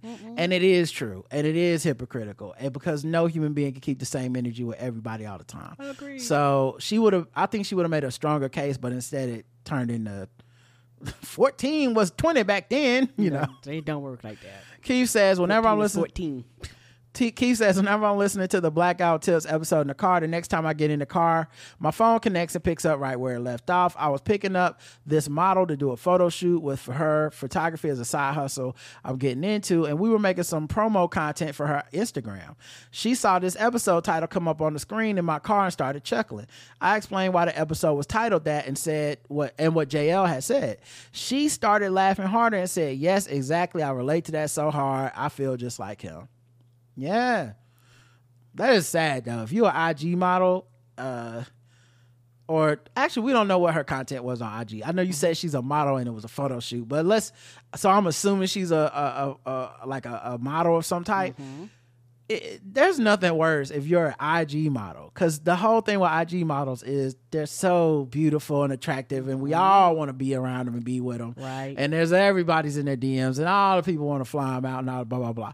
It, it would suck if you were like, I'm in your town, and then people was like, Oh man, why it had to be Tuesday? Like, nigga, what this? Your one opportunity to shoot your shot with the dream person you've been liking every photo, wanting to see Yes. whatever it is they got on, and now you're like, you're treating them like they're JL Cauvin doing stand up, and that's that's terrible. That's not good at all. No one should have to Live through that. live. th- no one should have to live through a JL Cauvin doing stand up in your town uh treatment. No one, Nobody. not even JL, should have to deal with Not that. even your worst enemy. No. Uh, but yeah, uh, IG model with people saying shit that that actually make a funny ass sketch. Just uh, could they?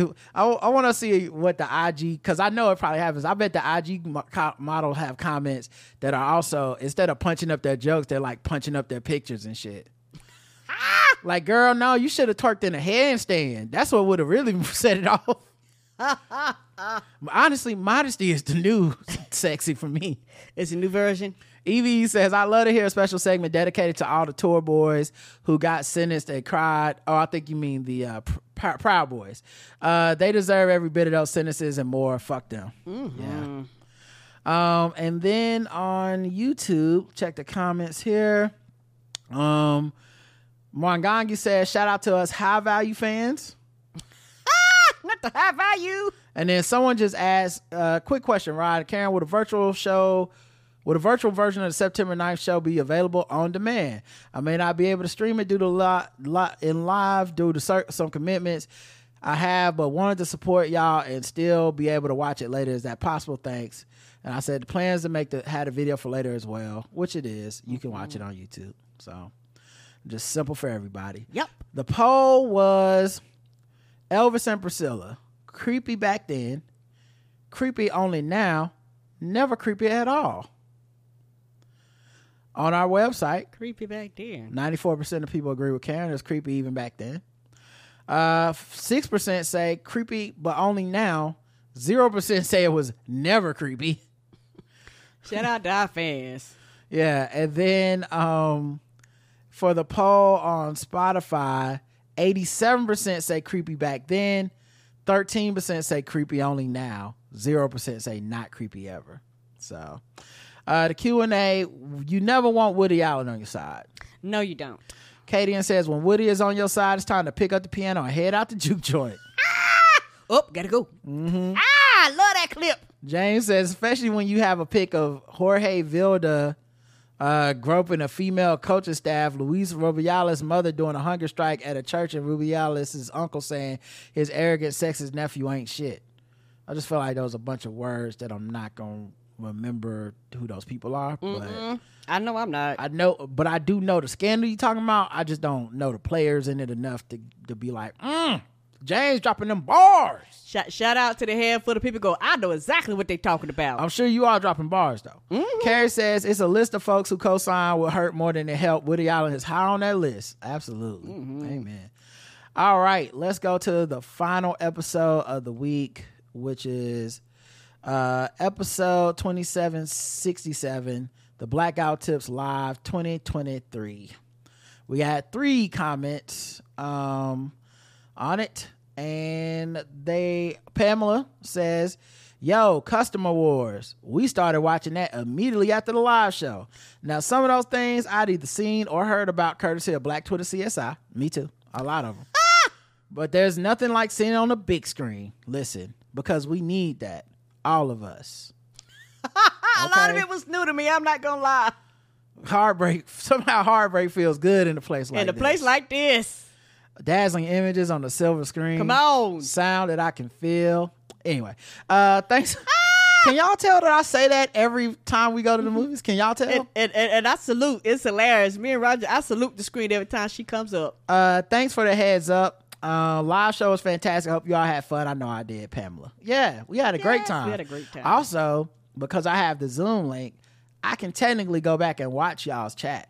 So I think I'm gonna take time at some point and watch this what y'all said about the Right, show. Right, because we can't see that live. Yeah, right. because live we're just doing our thing, and I'm just hoping y'all having a good time. right. I hope y'all are too. But I'm glad you did, and Mm-hmm. thank you for listening. And yes, Customer Wars is Krizak, okay? Wanga- Mong- Mwangangi says, dope live show. The chat was who you thought we was. I know it. Had I had almost forgotten the smooth casualness of Justin's fuckery, but he brought his A game.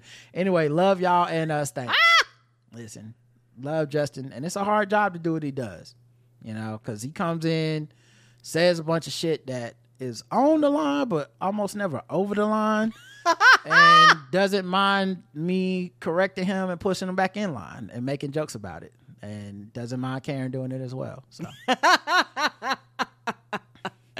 And particularly with me and Justin get in sync. Boy, I feel bad for Rod. Mm-hmm. Ramsey says, I'm one proud play cousin. I waited too late to get a virtual ticket. Five stars. It's all good. I knew some of y'all would. I come on. I knew. But also like Friday was weird because I thought everyone would have to the end of Friday. Um, but it really was more like once Friday got here, they took that link off of the website for tickets and you had to call and get them. We put up a special And people were calling. thing on the on the podcast feed for y'all.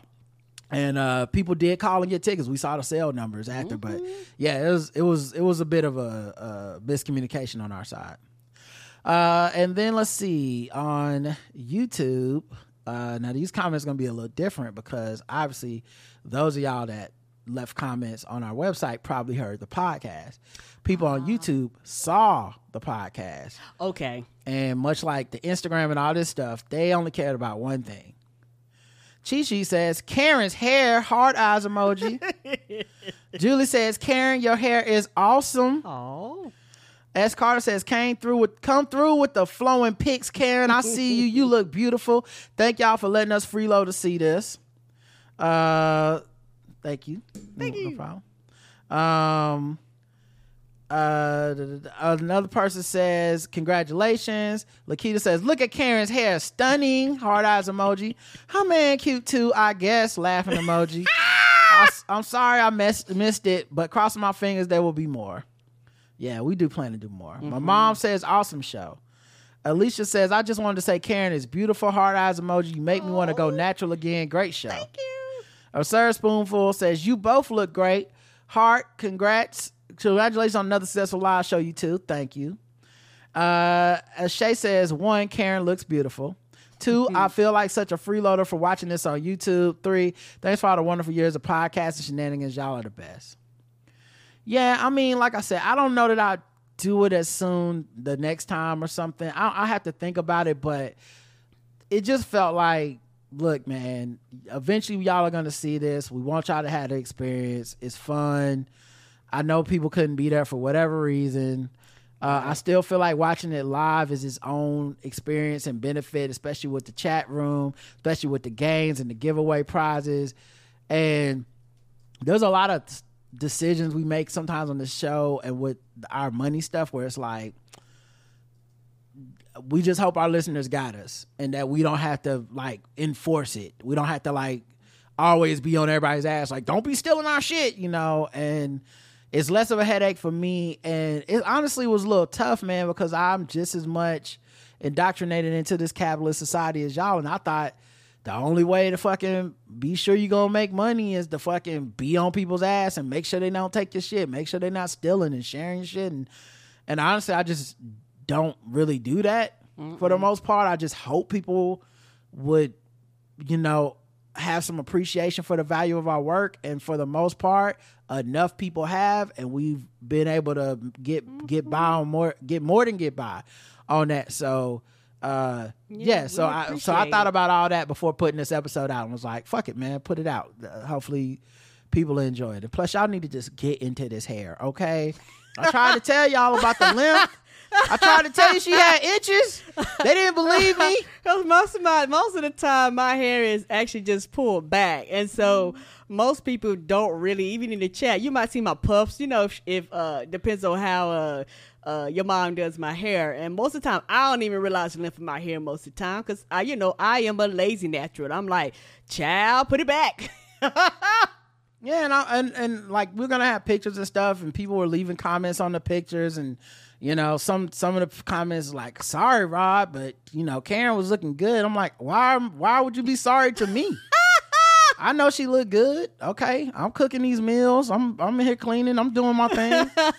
Um, yeah, shout shout out to your mom. She actually did a great job on my makeup because Chad, I don't know nothing about no makeup, nothing. Me and Roger had to go to Fenty, and I had to I had to get a match and some lip gloss and stuff like that because I don't be no one. And child, she made me look like somebody. Yeah, so one dude did go too far. Like, I can't wait for your man to be out of town. Ha ha ha.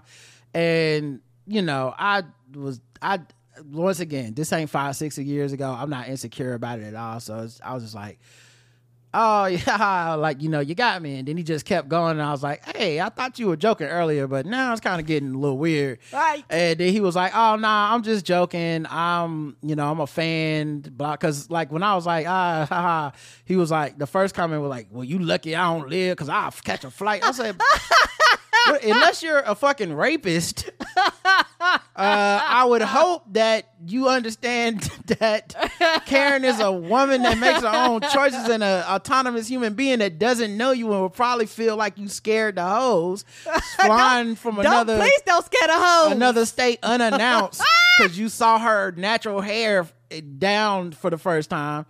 And at the end, he's like, "Uh, "Well, a lot doesn't come across with tone and stuff on the internet because I'm laughing and I'm just messing with you." And I said, "I, I feel you," and I just left it at that. But what he don't recognize, and this happens all the time, because we're we put this product out into the earth. I don't know you, and there are crazy people for real out there. They are creeps out there. And even dog. though we have a public platform, you know, saying something like, well, you don't want to put your wife out there, you might be cool and be able to joke like that. And, and I can go, oh, this guy's just joking. But because we don't know each other, I don't know if you're just fucking crazy, you know? And then I'm like, I guess I'll have to kill a nigga one day. Just randomly, like a Highlander, I'd be like, I came to, for Karen. I'd be like, well, I guess this the day. one of today us- is the day. one of us has to leave the earth because I don't know you like that. So yeah, uh, Eh, but yeah, we put the podcast out. They feel like they know us, Correct. to know our sense of humor. But mm-hmm. since I don't know you, like me and Justin don't even really joke like that. You know, like we it took years for us to even make like kind of conservative jokes like that. Like so anyway, it was just funny to me. I but mm-hmm. at the same time, I've I'm not mad. I saw people about to go off in the person's mentions and shit. I didn't encourage any of that. I, I I'm I feel very secure. You know, I uh, I'm glad that y'all uh can show Karen some love and appreciation for her being so beautiful and all that stuff. But Thank you. And- uh, you know, I hate to tell you this, I've been new. That's the I'm. and, and and you know what? I remember um when your mama finished my makeup and looking in the mirror and stuff. I was like, I am pretty, and I thought about it. I noticed my. It's not. I'm not even gonna say that. Over the weekend, I remembered how I used to view myself to how I view myself now. Shout out to age. Shout out to maturity. Shout out to learning to love yourself. Shout out to I feel as though I'm my own Beyonce in my own world. Like I'm one, I'm the only one, bitch, it's me. Mm-hmm. And I got to love me no matter what. And I am very, truth be told, proud of myself that I can look in the mirror after all these years and actually be like, Karen, you are beautiful. And believe it. Karen, you know, you are gorgeous and all this stuff. Say it out loud and not just say it just because, but say it and believe it within my soul, and you couldn't tell me otherwise. You know, because I know there are so many people out there that do not believe that about themselves, just across the board, regardless of, of gender and all that stuff. They just do not believe that they are beautiful and they are worthy to be loved and all that type of stuff. They just don't believe it. They don't believe they'll ever find love or, or, or they'll never find, you know, the right person, you know, or people, you know, regard, you know, uh, uh, depend on the uh, relationship that you're looking for. And so I appreciate that for the for the first time ever in my life, I feel that way and truly within my soul feel that way because I hadn't always felt that way, particularly, you know, and I know my family didn't mean no harm and I know they was joking and things like that. But, you know, when you grow up and, you know, you hear people, you know, joke and tell you, you know, you're not pretty and you're ugly and shit like that. Kids take that shit to heart and they really take it to heart. Like I remember, you know, waking up in the middle of the night as a kid thinking I wasn't worthy, asking myself why what was my purpose? Why was I here?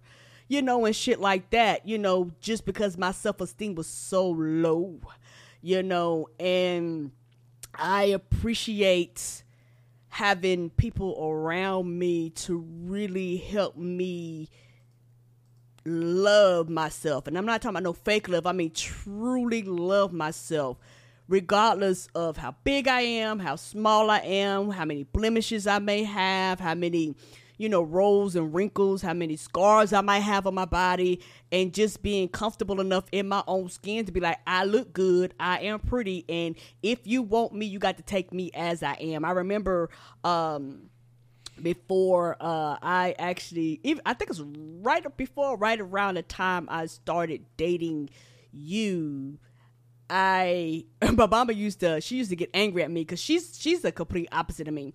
She's very uh well my aunt who raised me who I call mama. She's very a small and petite woman and she's a very clean woman. Like she's like that church hat going woman who uh you know dressed to impress type of thing and so she had her own as an adult i understand that she had her own insecurities about weight and all that type of stuff and i picked up on a lot of those things. And uh i as an adult i realized what love language is. And you know i i have the love language of you know speak positively in, into me and pour into me and i will flourish.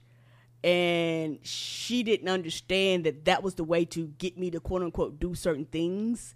You know, she used negative reinforcement. I'm a positive reinforcement person, and when you negative reinforce me, I I'm I'm on an, of an adult now, so I understand. But as a kid, when you negative reinforce me, I didn't know. I would get mad, I would get bitter, I would get angry, and I would just do the fucking opposite just to say fuck you, because I was like, how dare you, you know, do these things to me. So growing up and and being picked about my size, my weight, what I ate, you know, and and you know, you know, my hair being nappy and all these types of insecurities that I've had to, you know, deal with, getting to the point of people actually recognizing that I'm beautiful, me actually recognizing that I'm beautiful and you know, particularly with my hair being um natural, I actually I think when I when my hair went natural for the first time, I actually began to love myself even more. I love myself, but but like the love went to another level. I, I'm just speaking for me personally, because my hair is. I was like, oh, this is the way my hair grows because I've never taken care of my hair in its natural form. It's always been laid, fried to the side, and all that stuff. So you know, and I think that helped a lot. And for the first time, you know, with my hair being natural and makeup and things like that. I was like, I actually really do love myself and I appreciate myself. And I, you know, I've told you this before, but I do. I appreciate you, Roger, because I remember when we first had started dating. You used to used to tell me even years ago when my mama used to pick at me, but I'm just gonna tell you what she said. She said I used to quote unquote just like a boy. She used to tell me all the time she couldn't tell the difference between me and Roderick, shit like that. You know, because what I would do, I wear a lot of baseball caps, I would wear a lot of baggy jeans, I wouldn't wear anything form fitting. I hated dresses, I hated skirts, you know, and I had got tired of attention to me. And I was like, you know what? If you going to see me, and this is like I said right before I started dating Roger, because like if you're going to see me, you're going to have to really work for it. Because I was like, I'm not putting anything out there. I, I'm, I'm like, if if you want me, you're going to have to see through the baseball child. I had to salt and pepper Toni Braxton. You know, I, my hair was short. I just was like, fuck it, and Roger used to tell me all the time, he's like, Karen, you're beautiful. And I really would blow him out, like, whatever, nigga. I would literally flat tell him, I, I, cause I didn't believe him. But he told me that enough to the point that I started to believe him. And once I started to believe him, I really started to believe him because he began to show me you know, in his actions and in and in the things that he did. And so I really love you and I appreciate you for, you know, loving me to the point that I could love myself like I did on that Saturday. And that's why I'm not worried about some nigga flying from Oregon, uh, breaking up our 30 year romance. Uh, but also, um, you know, I was an old school Karen fan. I was a, uh underground back when back when it was just still underground. And to be honest, I put you on the Karen. Okay, I you, you wasn't that big a fan. I was like, nah, you got to go back and check out the albums. You got the early work is some of the best work. It's, and uh, I'm glad that we fo- we can finally be fans together now. We can go to all the concerts, get front row tickets. I Claire get front row tickets, child. I you know it's one of them things where I go, oh, when you when you find an artist, you be like, I don't understand the hype. Why is everybody hype about this? You put that bitch on and push play, you be like, oh shit, this is what everybody been talking about. Like, Lord, I've been behind, and you feel like you're catching up. So, I, I, I appreciate that, and I, and I, and I do appreciate that, and I appreciate. Uh, shout out to your mom and dad and Omri and stuff like that uh, for for uh, for coming out. That meant the world to me. Shout out to Terrence, the photographer. That really meant the world, you know, to me. That they actually love us and show support and also shout out to the fans that recognized them. Because they was like some people recognized us you know? I was like yeah because people actually see y'all when I do the videos and when we take the uh, mother's day and father's day pics we actually you you know upload that. And they was like oh okay. So shout out to y'all for recognizing them and things like that. And so we talked about that with them and it was just a beautiful and fun experience. Yeah, our fans always make me so proud. Uh, the, even when y'all go see other comedians, other podcasts, people always tell us about y'all. Um, we have so many crossover fans at this per- point. A person from Karen Hunter, uh, a fan shout base. Shout out to Karen Hunter like I said you big in the Karen demographic ain't you Yeah. Um so yeah, man, it was it was extremely um fun uh and and just, you know, everyone was so polite, respecting each other's space. Um, you know, I feel like what we make is a reflection of us and I don't really use the words like community and stuff that often cuz I feel like you know, it's kind of an overstatement of what we built. Like we, I would say we have like a fan base, but uh, to some extent, with it being the size it is, it, it feels more like a community because it's it, because people know each other. There's people that I look towards. Like I, when I see them, I'm a fan of their stuff as well, or just a fan of like them online. Um, and like seeing uh Danny do his bar impression. As soon as I was him, good. that was the first thing I wanted. To, I said, "Oh shit, no! I got to hear the impression in person." Ah! And you know, meeting uh, Leonard Brothers' mom, who feels like, you know, uh, uh, like like I, I just through Leonard Brothers, I feel like I know his mom because of all the stuff he says about her on his social media. And, yes um, you know, be Black coming from like out of the country to come see us and telling him like, yo, check out Mert's Heart and Soul because he wanted some good soul food to support like a black owned business and and you know stuff. So you know, going to dinner with Jackie and stuff and and uh and Turk and Justin and and and like kicking it for a second, like. Uh, seeing Mudro, who just shows up, is always the most He's like a ghost. Yes. introverted He's like, person. what's up? All right. I got I ho- I gotta holler at y'all later. All right. yeah, I could. I uh, I relate to it so hard because I'm very much like at the show. I would never do that because obviously our show is Right. Mm-hmm. for the fans and us. Is you know it would be fucking weird if I was like, uh, actually I'm good. Y'all go talk to Karen, but uh, but but I'm much more like him in real life, where it's like I don't want no problem. I don't want to disturb anything. I want everybody to have a good time, Mm-hmm. and I, y'all don't gotta like shower me with attention. I just want to come over and say, hey, big fan, blah blah blah, and like he, he like hopped on a plane, like took a self, took a picture with us, hopped on a plane, and um. Tanya W coming from fucking New York. I didn't even know she was coming. Me either. I was so sh- shocked. I was like, "What are you doing here?" Yeah, I was like, you here, baby? I'm used She to was seeing. like, "Yes, I wouldn't miss it." She was like, "I missed the last one." I'm used to seeing, you know, seeing her the three guys on chat room. You Know? yes. Uh, and I know she took us out to dinner in New York, but she lives in New York, so we were. So to me, it was like cool, but I I wasn't expecting that. You know, um, I think Miss Barnes is there. She won a prize. Uh, that there's I can't name everybody. It's so many people. Steve, Black Steve was there. Like it was just so many people that was just like beautiful and uh and and then there were people that y'all like because y'all bought tickets to give away there was people there that got tickets some of them that day that morning Yes. that was like you know thank you you know uh shout out to sean nolan and his wife the photographer who was who was a little like all right sean come on now i know how to hold a camera you know like it was it was fun man i i like i'm so glad we did it uh this is the least nervous i've been for one of these the least yeah, for me too. uh, yes. Like I wasn't. I I'm so confident in what we do at this point, and I, I felt like we could have did it with no script and no computers, and it would have still been just as funny and just as good because I I'm that confident in what we do now and our ability to do it on demand, on command. But uh, yeah, man, thank you everyone for coming together. The live show was great. Yeah, it Uh, it was great. It was. And oh yeah, I forgot. Uh I seen Tanya. Shout out to Dr. April. And Yeah. shout out to the three guys on crew. Like Yep. we seen a lot of them and you know, shout out to the people that Fire seen, starter. Yep, five star. Yeah. People that seen people for the first time. Like y'all been internet friends for a long time.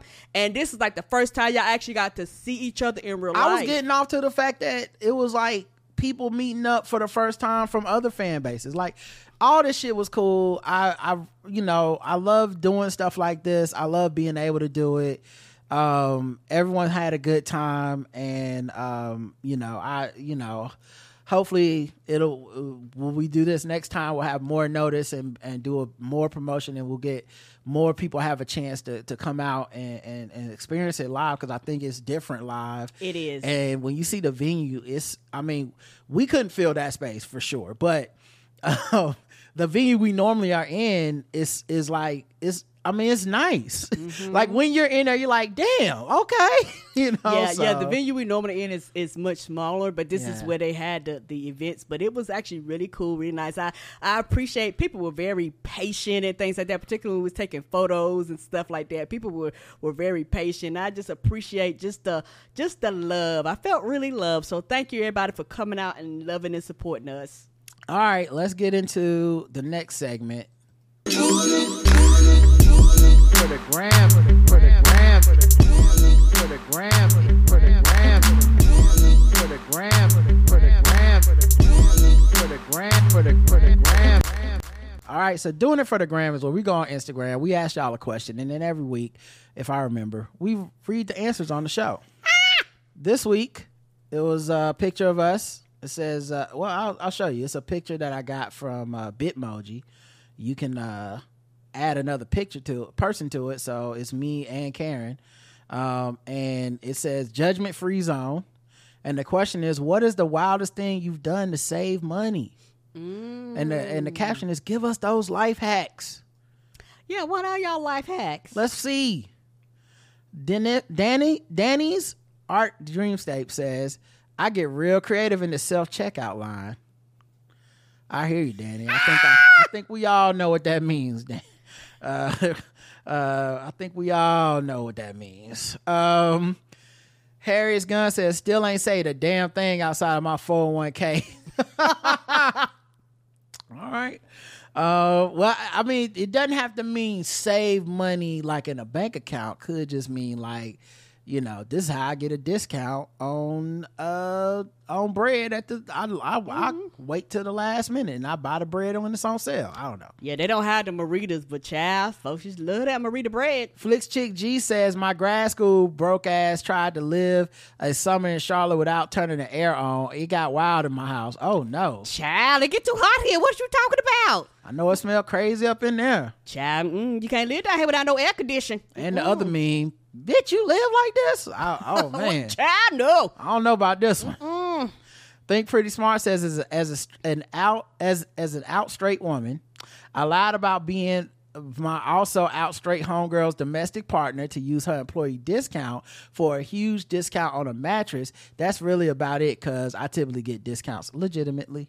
Okay, that's Come a good on one though. Discounts. That's a good one. I feel like I feel like straight people probably do that more than people were willing to talk Admit. about. You willing to admit? But I feel like if you do that, you have to be in the pride parade next year. You don't have a choice. You got that mattress. don't matter if y'all sleep on it together or not. You gotta Uh, show up.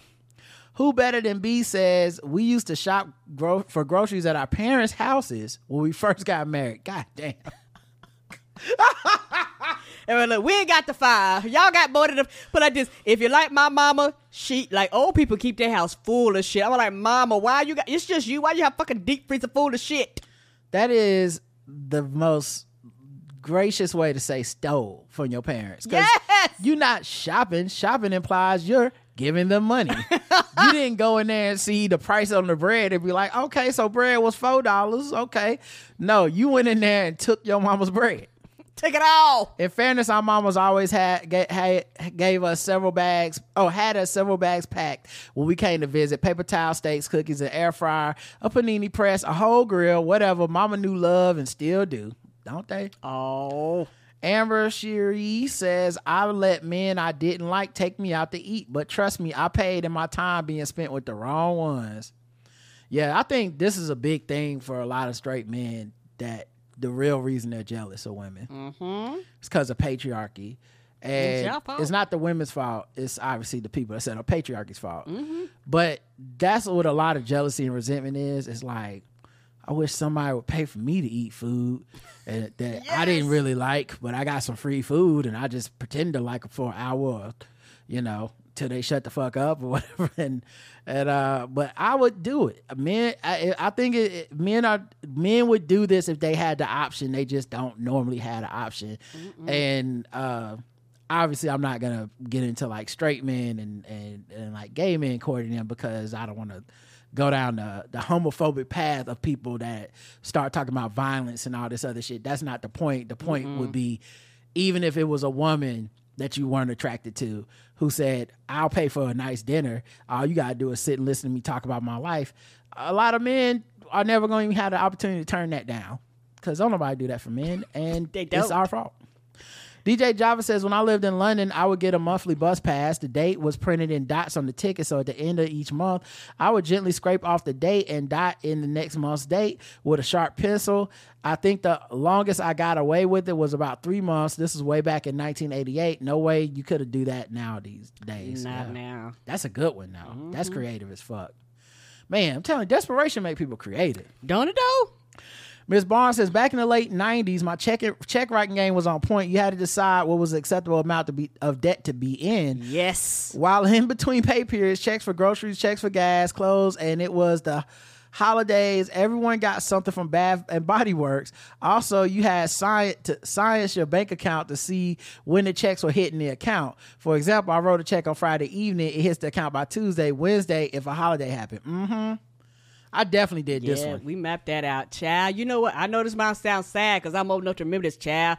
When we was in college, child, I cried when they took out the five dollars because you just gonna take out five dollars exactly at the ATM. It was like five, tens, and twenties. Now there was like, bitch, ain't nothing here but twenties, fifties, and hundreds. Yeah, the one for me was uh, when I learned you could write a check for over the amount. Mm-hmm. Should have never told me that one. Cause I used to write, I go to the grocery store, get a pack of gum, be like twenty five dollars cash over the amount, please. And now I got twenty five smackaroos. Mm-hmm. And especially when the bank switched it to you can't take out fives, you could still go get you like five, ten dollars out, out of the without going to the ATM. You could be like, I know exact penny what's in my account. Let me write this check for eighteen dollars and seventy six cent over. Yes. One time I did it too good though, and I accidentally zeroed out my account. The type of checking account I had, if you got to zero dollars exactly, not negative one cent or positive one cent, zero, it closed your account. And so one time it closed my account. Oh no! I was like, what the fuck happened? The ATM not working. It was like, uh, it says you have zero dollars. Like, yeah, but my mom will put some money in there eventually. right. Uh, Games and Drinks says I ate noodles for a few years straight, along with cheap dollar store cuts of meat and frozen veggies. That's not. I mean, well, actually, I guess that is pretty wild to save money because, you know, dollar store meat is, you know, that's basically eating cancer. Uh, Elise, like I'd rather eat like plutonium. Oh no! I mean, come on, you know, listen, I've had, we've all had dollar store meat at some point, and it was Mm-hmm. all culminated in us doing bad. It was not, no one's ever first choice was dollar store meat. I never met a person that's like, choice. "Mm-mm." Your sodium, your, your sodium levels was through the roof, baby. just found a dollar, can't wait to get some steakums. that meat, that meat tastes like salt lick. Like you, salt. because you know the dollar store, they don't, they give you steak um. That's how they get you. Yes, a steak ums. the dollar store grocery they they act like they doing you some type of like it's only a dollar it's like i you the only place where you can get hot pocket and steak 'em. Come on, not hot pocket. y'all know what y'all y'all, dropped doing the S. y'all know what y'all doing i got one steak 'em. who the fuck cook one steak 'em? uh elise elise says take ex- taking expired products not the not food that can be repurposed or still use q-tips cleaning supplies small specimen cups that i can use on the airplane a surgical drape i can use for painting etc Philly D says, right after college, I used to buy. By the way, this last that last one was great. I I don't have nothing bad to say about it. Uh, right after college, I used to go buy chicken and lunch meat and just have different chicken, turkey, ham sandwiches for like two weeks straight until my check. Man, I used to get that uh, that cheap ass prepackaged turkey meat that was like ninety seven slices or whatever in the in the. Hey, I made it work. Come on, when you when you get that little bag, yes. I was a motherfucking chef with that Foreman grill and them, them, them thin ass turkey slices. Come on, man, that shit scratch. Used to make that make that shit in some American cheese, the worst of the cheeses. I used to make that work in college. Come on, I used to go uh, when we was in college. I used to go and I used to get the I call it the tubo meat. Where you where you know Mm-hmm. because I was an RA, so I would just buy the tubo meat and just break it up and just slowly chop up against it, and I would actually uh put it in my own refrigerator because I was like I'll cut a bitch if y'all y'all fuck right here and take my shit. Uh, White Label American says, "Man, these questions be feeling like they are from the KGB trying to update my dossier." Anyway, before I arrived in America, a nigga wasn't a wasn't liquid, so on some days I had to make sure my cash in hand would cover my feeding for a week or two until the next gig arrived. So I befriended a lady whose mama owned a restaurant and ate there only while she was working. Her knucklehead younger brother was always trying to bring me a bill. I like I was like, "Read the room, kid. I'm broke." His sister was an angel. I paid whenever I could, but in the hardest of times, I was able to save some change for other missions. I, it wasn't even sexual. I also befriended my cousin's landlord kids, so they sometimes hooked me up with food anytime their grandma cooked. I used to pa- piss their dad. Uh, it used to piss their dad a lot, as my cousin owed that man a lot of money. I guess you can count those as savings. Otherwise, I would have been shaking ass on the streets of Lagos. Uh, big save uh, financially and physically. Uh, I'll stop here for now. I won't bore you with what I used to order to make me last from morning to night before another meal. That's one on one calculation of hunger. No drama CC says not to save money but to make a few bucks when I was dead broke. I posted my nightstand on Facebook Marketplace. I had like $5 in my account and near empty tank of gas. I drove the nightstand to the buyer to view. If she didn't decide to buy it, I wouldn't have been able to get home. With the money I made selling the nightstand, I was able to get gas and get home to work for the next week. Uh, Wow. Never again. Girl, I know. It be like that sometimes. Yeah, I remember one time, and uh, uh, I think uh, Roger had a glitch. He went to go buy some toilet paper. I think it was like a periodically banks do this stuff where they're, you know how you had that thing doing this time would be shutting down the system and they don't let you know sometimes. And you know Roger grabbed his card and it was just like, eh, eh, and you know now I be like, well, bitch, I know the money there, you know. But you know then I was like, well, this could be a hit or miss. and we, Yeah, BB&T was down that morning, and Mm. it was nothing I did wrong. I thought I had the money when I left. I didn't have a lot of money in the account, but I knew I had enough for just the little shit I was getting. Mm-hmm. And uh, by the time I got home, it was fixed. But I was so embarrassed. I honestly didn't write a check enough. They was like, "Sir, you can." I, I just walked out like, "Bye." They was like, "You don't want to run it again?" I was, "Nope, Nope. fuck it. I don't know what's happening." Autumn W says when I and the thing I was gonna say is I used to do stuff like get the I used to order the 13 CDs for a penny from Columbia House. They would get there. Yes. And then I would go and immediately pawn them uh, down at the local music uh, CD place. And eventually they got so sick of me, they said, We don't take stuff from Columbia House. I said, damn, somebody else must have put them on to the to the plot. Mm-hmm. They was like, this the 17th Ready to Die album this nigga done walked in with.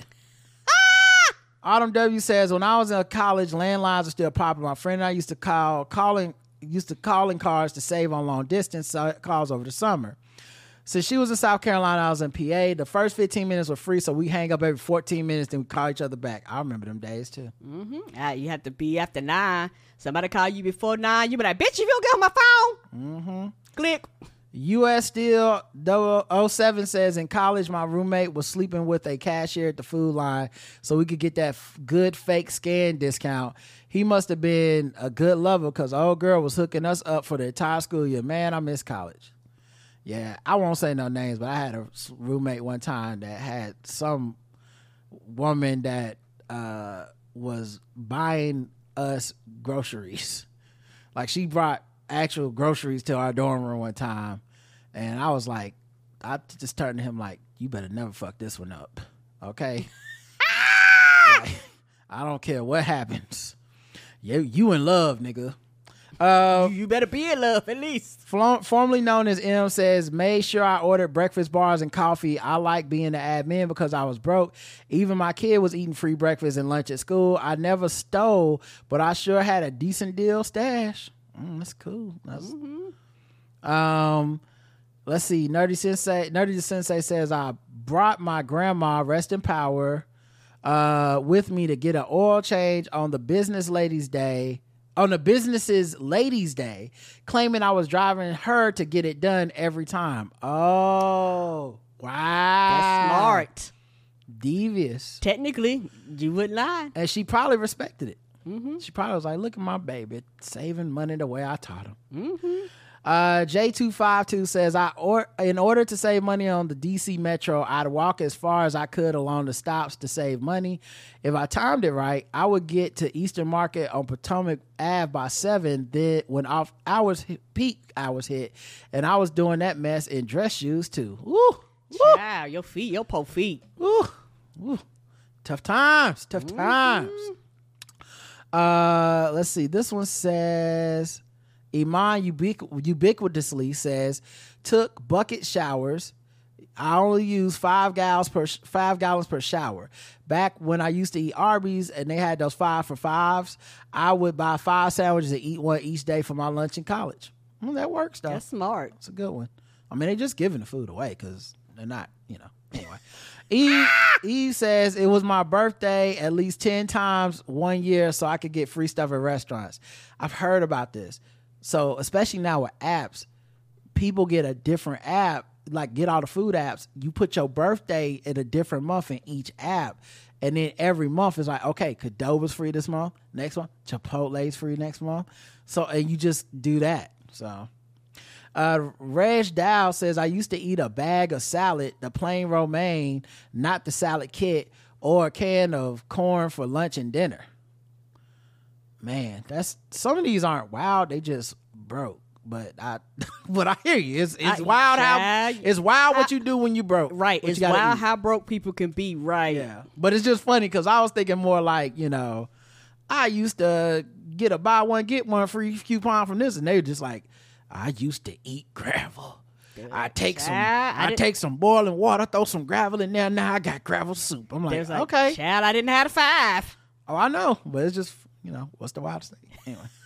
Stan McCaster says, got a job at a restaurant so I could eat for free. Oh, good one. I only work eat. I did this in college once.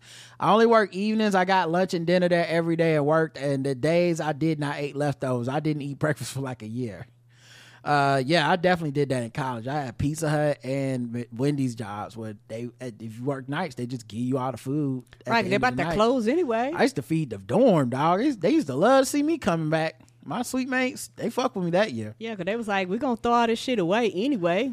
KSR94L says, started shopping in the bad part of town where it's considered a food desert because the cost of groceries was subsidized. Mm-hmm. Ah, yeah, I feel you on that. Okay. I used to do that when I was a kid, my grandma and stuff. Yeah. You know? I- it's shop. several it's funny too, because you shop in a in the for lack of a better term, the ghetto. You start you shop in the ghetto grocery store, you don't know no better, but you can feel it. You know, like everything that's supposed to be a certain like things are supposed to be dry or wet. Things are supposed to be wet or dry. AC leaking. You know, certain a certain smell. Like man, they not keeping this. They they not keeping the, the, the food cold enough for it not to smell. Like I can smell if the if the if the pig is good. Mm-hmm. But at that same time, man, them prices, you don't see them every day. Child, people got like, I got these kids to feed. They was like, I can't be bullshitting. It's like, listen, I cook the greens a little bit longer. Make sure we don't die. on, I wash them extra hard. Uh, Angie says, when my son was younger, I knew which restaurant he could eat for free, while I only paid for my meal and the tip. There was cash only. There was a cash only movie theater, and I would take them for double feature kid movies. They had twenty five cent refills on drinks and popcorn. They showed first run movies. Sunday morning was the best. Oh yeah, we used to do the uh the, the, the double feature trick. Mm-hmm. I be looking in that motherfucking paper. Yes, the paper kids. It was before We used to the internet. The dollar theater. Yeah, Dollar Theater too. But I used to look in that paper and be like, okay, now see if Terminator Two get out at if it's a two hour movie and it could start at two, We timed it and just get out at two, and then this the Boyz n the Hood started, you know, at four oh six. I can make that work. You know, they no actually you could do like Boyz n the Hood started three forty five. Okay, the first fifteen minutes that's previews. You can walk straight out of this one into the next. This is before assigned seats, all that shit. All right, next, but that's uh doing it for the gram. Thanks everybody. For the gram, for the gram, for the gram, for the gram, for the gram, for the gram, for the gram, for the gram. Let's get into the voicemails. We got three new voicemails. I haven't ple- played them yet, so we'll find out. We'll find out together. 557 0187. Yes, sir. 0186, sorry. Yes. Rod and Karen, it's your boy, Blue Wave Rider. Been away for a while, but I'm back. So let me get this straight. We know Rod don't like Arby's, but now Karen don't like first-person shooter games. One star review. I'm just playing. Happy anniversary and happy TBGWT Day. Oh, That's hilarious. yeah. One star, one uh, first person shooter games are an acquired taste. I used to not like them, and it used to make my brain feel weird when I played them. yes. And then I just powered through, you know, because what I would do is play for a little bit, get dizzy, stop, play for a little okay, bit. that's get probably what I need to do because I get Get in there and I dizzy, be like, the fuck is this? Yeah, but also um it doesn't really like back in the day it used to be real bad, but they've done a lot of stuff now where it doesn't give you as much of the like dizziness and disorientation as Right. it used to. Um but uh no, I love first person shooter games now, but yeah, I was like Karen a long time ago. I would never play them. And I think that's what turned me off. And once I got turned off, I was like, why would I do this, honey child? Let me do my cozy games and be happy over here. Do do do do do do. Yeah. And they sometimes they have cozy games in first person. So you're really playing first person game. Uh that game Bugsnax is in first person. So that's you know, it's just you don't have a gun that kills people, but you have a gun. That's that true, and I played that. bug. Right. Okay. So, yeah. I didn't even think of it like that. Next voicemail from Raphael. Hi, Rod. Uh, hi, hello to the best podcasters in the game. This is your boy, Raphael. I ain't selling no tickets to South Africa. Change from that game. So, um, quickly on the Spain story, this might be good for the um, uh, the sports show, but um, anyway, so it all started with 15 players from the women team quitting last year. Uh, they didn't want to play for the the coach due to unsporting um, environment that the coach had created. And then only three of them will return back to the team just before the World Cup. And the Spanish Federation boss supported the coach throughout the whole ordeal. And it was a big theme. And then Spain went on to win the World Cup, and then the, the guy kissed the one of the women's players, and the coach was returning the loyalty of the boss by, you know, going out there and being like, yeah, that kind of thing. And then backfired because uh, the boss got suspended, he, it's pending. Uh, he's in charge of Spain's joint World Cup bid with Morocco and Portugal. So there's a whole other thing going on there. While the coach who was standing for his boss has now been fired. A lot of people wanted him fired a long time ago. A lot of the women's players, some of their best players were not at the World Cup. So you're having all that going on in the background, scene. crazy thing going on, but it's uh, wild to see right now. So just to give you all that context. Um, I'll call back again with something else. I got to go see Denzel. My mind. All right. Shout out to the equalizer. and yeah, thank you for thank you for that because I, I didn't know the full story there, and I didn't even realize it was the coach that got fired and not the dude that did the kiss. Uh, Ah. that's wild. Like, Right. Yeah. Uh, we'll talk more about it probably on Balls Deep Sports. Okay. Uh, last voicemails from Dostacks. Hey, what do you do, Rod and Karen? This is What's going Dr. Dosax, uh, calling out of Chicago. I was uh, getting caught up on old episodes and listening to y'all talk fantastic. Frankie, fucking awesome episode. Um, a lot of like good nerdery and positive nerdery. You know, highlighting a number of different things. Um, but while y'all was doing that, I was playing Smash Brothers Ultimate. I was playing as Sheik, and I got incensed mm-hmm. because we we should have another Zelda game because you know remember Sheik from Ocarina of Time when Zelda dressed up as a ninja mm-hmm. and then when she dressed back up as a princess she could use magic. Yeah, it's inexcusable we don't have a Zelda game of mm-hmm. just like Zelda because like we've seen her be a ninja, so she got hands and feet and knives, and we've seen her be a sorceress using magic and stuff. And yeah, like I like look we can. You know, like Link is good and stuff, but yeah, I'd like to see Zelda out there. And also, yeah, that episode of Fantastic Frankie was uh, fantastic. Uh, pun fully intended. Um, yeah. Uh, hope y'all have a good one. Thank you as always for the dope shows and whatnot. Uh, even though I say that all the time, I always mean it. So yeah, peace. Thank you, Aw, Doe. thank you. And yeah, this is a picture of Sheik right here.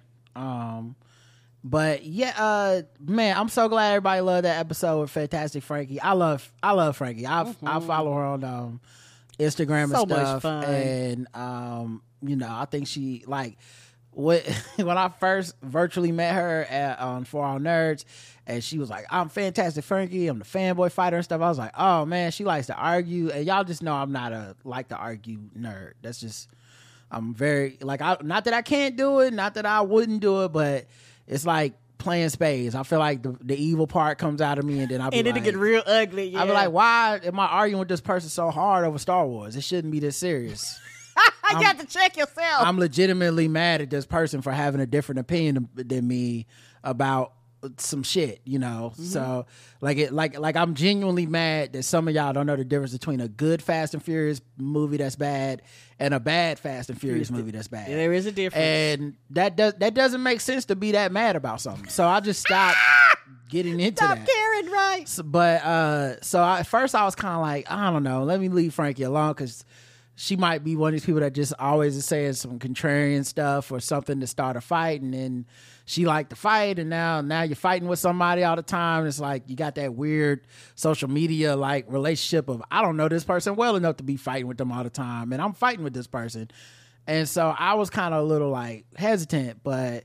Everything I've seen from her is just always so smart, always so funny, Well thought always, out.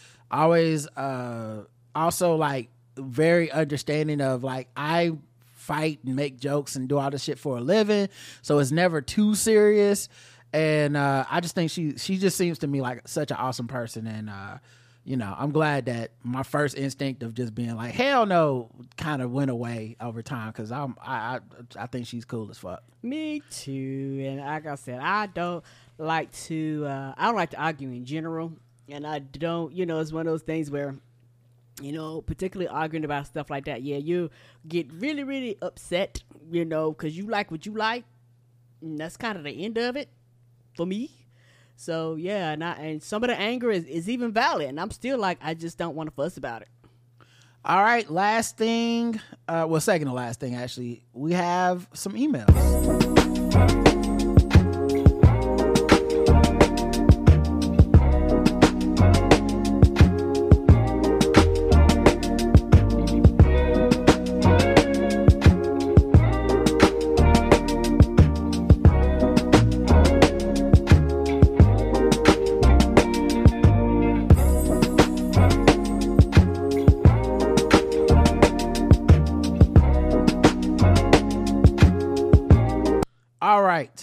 Got a couple emails here.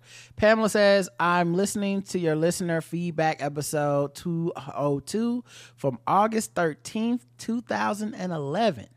Oh, you And back a- in archives, baby. And apparently, your anniversary is September the 2nd. Mm-hmm. Happy anniversary. Thank you, baby. So she kind of wrote that from the past to the future. And August 13th, 2011 is. We were already on episode 202. That's wild. Damn. We should have known we was we was we was some grinding ass niggas that pick. We done slowed down. Uh, no subject. Chris says, "What's happening, Rod and Karen? Long time listener, love the show, and I love some of the other podcasts you guys put me on to too. I am coming to the live show this weekend from Wilmington. I cannot wait. Anyway, I'm hitting oh. y'all up because of a concern. I stream you guys via Amazon Music. I've noticed something that I'm not sure you guys are aware of. Somewhere between halfway and two thirds of every episode, the app abruptly starts over the episode. What? Hmm. This has been going on for at least two weeks. The last what? This means I'm missing guess the race, sore ratchet, and some other things. I thought it was a glitch at first, but it doesn't seem to be because it's not happening with any of the other pods I listen to. With that said, I'm probably switching my service soon. Just wondering if you guys knew about this. Anyway, I'll see you guys this mm-hmm. weekend. Love you guys. Bruh, I have Did no one's know. reported this. If you have this issue, let me know.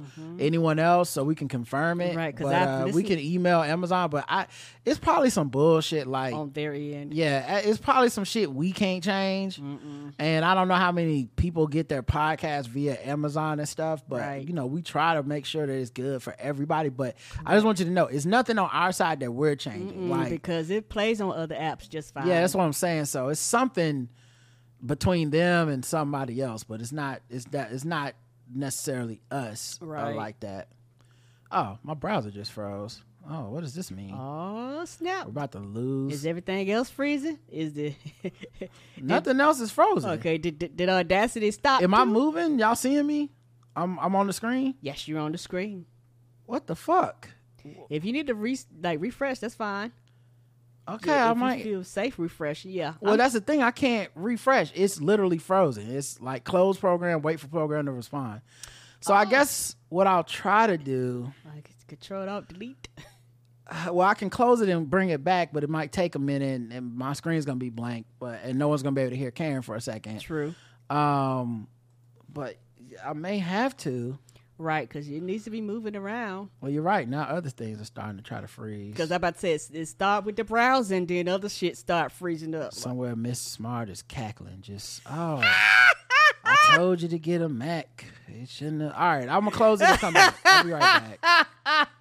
Oh man. We gonna put a Mac on the wish list. Well, yeah. Well, they can't hear you now. They can only hear me. so, uh, my goodness. Let's see. Join from here instead. Let's see if it works. If I switch over to, uh, okay, I'm switching over to Google Chrome. So I think, can y'all see me now? I'm good. See me and hear me. Shit, am I on the screen twice? Oh no, okay. All right, so uh, can y'all hear me and see me? Let me just make sure that we're good to go. Recording still working. Uh, see Trey saying he's screaming.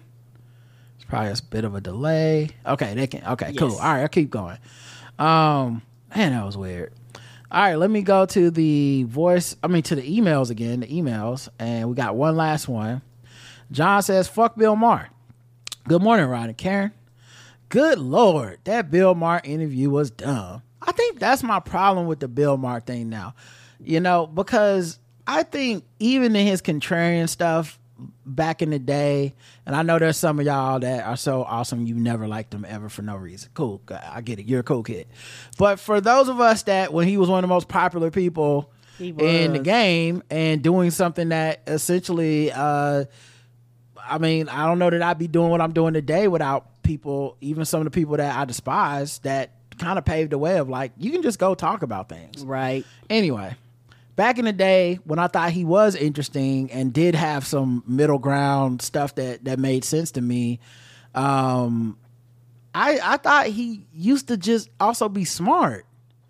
He was. You know, I felt like he was smarter, and maybe he got older and set in his ways and said, "I don't need to read anything. I I know everything." correct. But something happened. He lost a step in the brain department, not the, not the, not the like being bo, bo, uh, being like boisterous or being snide and all that shit. His attitude was like that back then, you know. So it- that, that, but it's just I didn't even find what he said to be smart. It felt like someone that literally didn't know shit about what they were talking about, but had to have this hot take. And he sounds like that with a lot of stuff now. And so he didn't just lose me because like I was like, I'm so offended. I I don't know how to express this to y'all, but I listen to people that would offend y'all all the time. it's not too. about that for me. It's not like it's I it's it's fine. I'm not and I'm not saying I listen to everybody or just I want the purpose is to be offended. There's just certain people I'm like, I like the way they think. Sometimes they say some shit I don't like. Right. Th- this nigga is just not as smart as he was.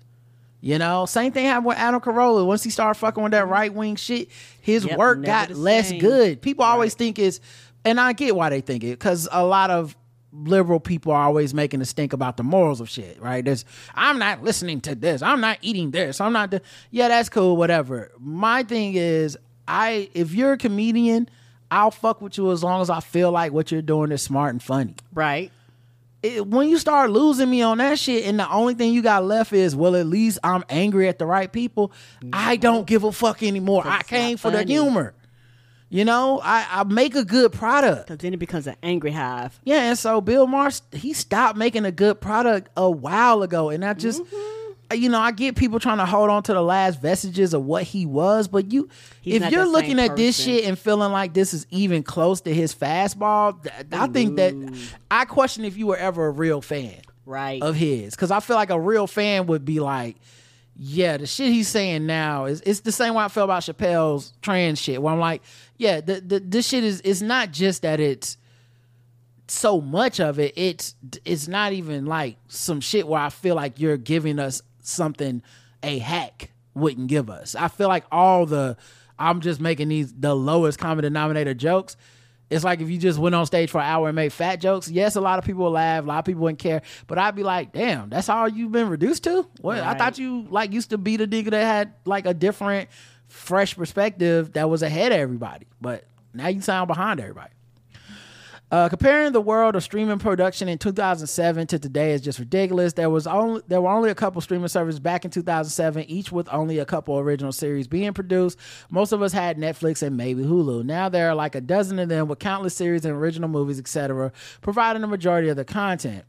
Like the whole game changed in a major way between 2007 and now, saying that writers unions should have the same demands, concerns, expectations, etc. now that they had then is like saying NBA players union shouldn't have changed their stances before and after the addition of the three point line, allowing dunks or expanding the length of the season. I have a lot of friends who work as writers in Hollywood, and in 2007, writing for a streaming series was like a novelty. Now it's half or more what they do every year. Anyways, fuck that dude to eternity. What an asshole. He's always smug and wrong. Cheers. Stay safe, John. Yeah, and honestly, they never want to discuss that that argument has no other side because they never want to come off and be like, what I am actually saying is that as these streamers have gotten more money and more lucrative for the CEOs and the companies, they should give nothing extra to the people that make the content. Right. They never want to say that, so they just go, isn't it kind of kooky that they want some money? It's like, no, Because don't you say the whole sentence. Right.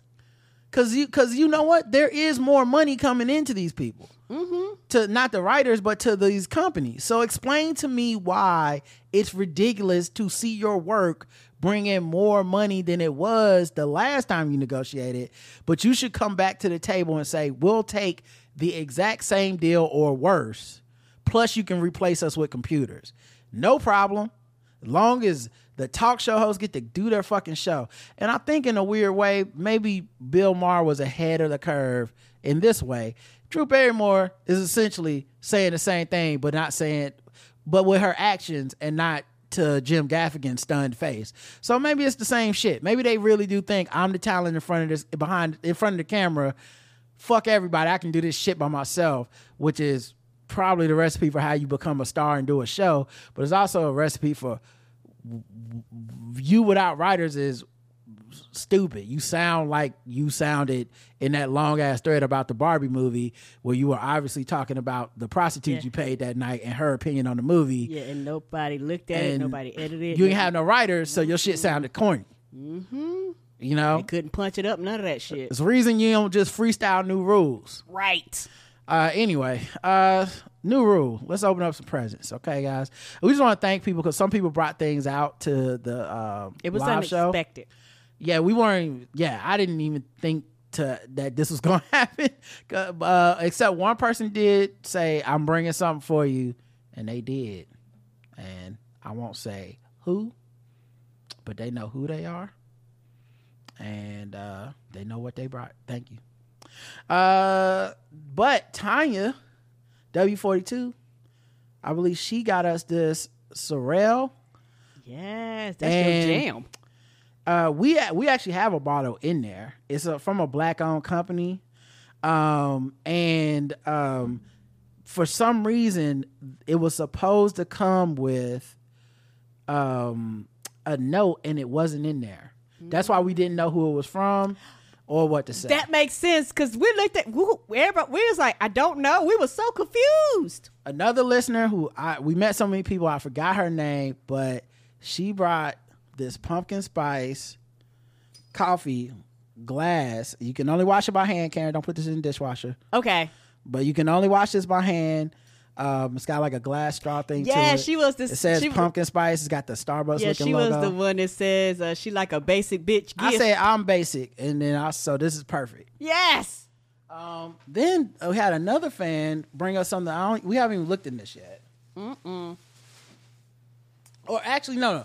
I looked in it, but I didn't show Karen. So I don't know. And maybe you looked too. but I didn't look. I didn't know. So first thing in it is Hot Rod, the Autobot, my fave. Oh, we must talk about that at dinner. Not now. I had this as a kid. I had Hot Rod. I never got Rodimus Prime, ironically.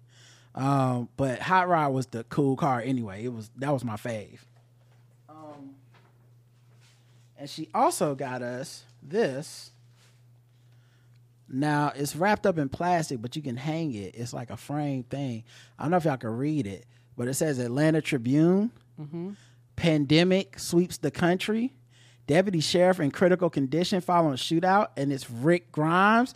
It is a Walking Dead framed like newspaper. Um, and honestly, I saw this, and I I know what you were doing. I know what you were doing. You're passive aggressive. I'm not. I'm not even mad at you. I'm not mad at you. You're passive aggressive, Sweet. and you wanted to be like, "Hey, when y'all gonna do those fucking recaps again? It's been uh, like a year. Okay, we've been waiting forever, and I hear you. So we started watching the show again Mm-hmm. because I like this gift so much, and it did spark make my heart grow three sizes. Definitely And gonna hang that one up on the wall. Uh, I got to take my notes, of course, and rewatch it, but we will be doing the recaps again because you reminded me that I love The Walking Dead. I know everybody do. hates it. I know everybody moved on. I get it. You're better than us. But for me, I never stopped loving it. I when it got silly and quote unquote bad, I liked that it was kind of silly and bad. I still think it's the best depiction of humanity in a crisis that we'll ever have. And if look no further than the actual fucking pandemic to be like, you know what? I really think people would do this shit. Me So too. we're gonna finish it out strong. Absolutely. I don't know that we'll be doing Daryl and all that and, and Dead City. I don't know if we'll be doing that many spin-offs. I feel like but we definitely will be doing the last the eight ones. episodes. Yeah, and um, the main one. Yeah. we'll probably do some quick down and dirty recaps behind the paywall for um uh the Fear. Fear of the Walking Dead. this is their last 'Cause I think it's also their last season. It is. So, but thank you for this passive aggressive, beautiful gift that made me go. Oh, You know what? You're right. Precious. I, this is the kind of stuff I appreciate because if you're gonna be passive aggressive, be adorable. I love this little collectible thing. I'm gonna put this on my wall somewhere. So, thank you so much, everyone. Thanks for coming out to the live show. I don't know when we'll be back. Uh, I, Karen's the one that tries to keep making me wor- work myself to death and won't let me take a break. But uh, hopefully, I'll be voting it both ways. hopefully uh you know uh we'll be back soon and uh we'll talk to y'all then thanks for all the feedback thanks for coming to the live show and uh all the compliments on karen's uh hair okay she was in the car like stiff wear uh until next time I love you. I love you too. Mwah. Mwah. Oh, and uh, I didn't even see there was a note with this uh, Walking Dead uh, gift. It says, Thank you so much for the years of thoughtful insight, laughter, bullet ball, the Walking Dead recaps, Game of Thrones, House of the Dragon recaps, the excellent guests, the Blackout Tips Multiverse of podcasts, and most importantly, Karen's puns. Oh, that's sweet. I wanted to gift you with a special news article along with a reminder of your origins before we were blessed with the great Rodimus Prime. Again, thank you so much, Sonya, aka Miss Barnes. So that was who gave this to me, Sonya. Oh my God. Sweet. And yes, we took the hint. Walking Dead recaps are back. yes, they are. All right. Now, until next time, I love you. I love you too. Mwah. Mwah.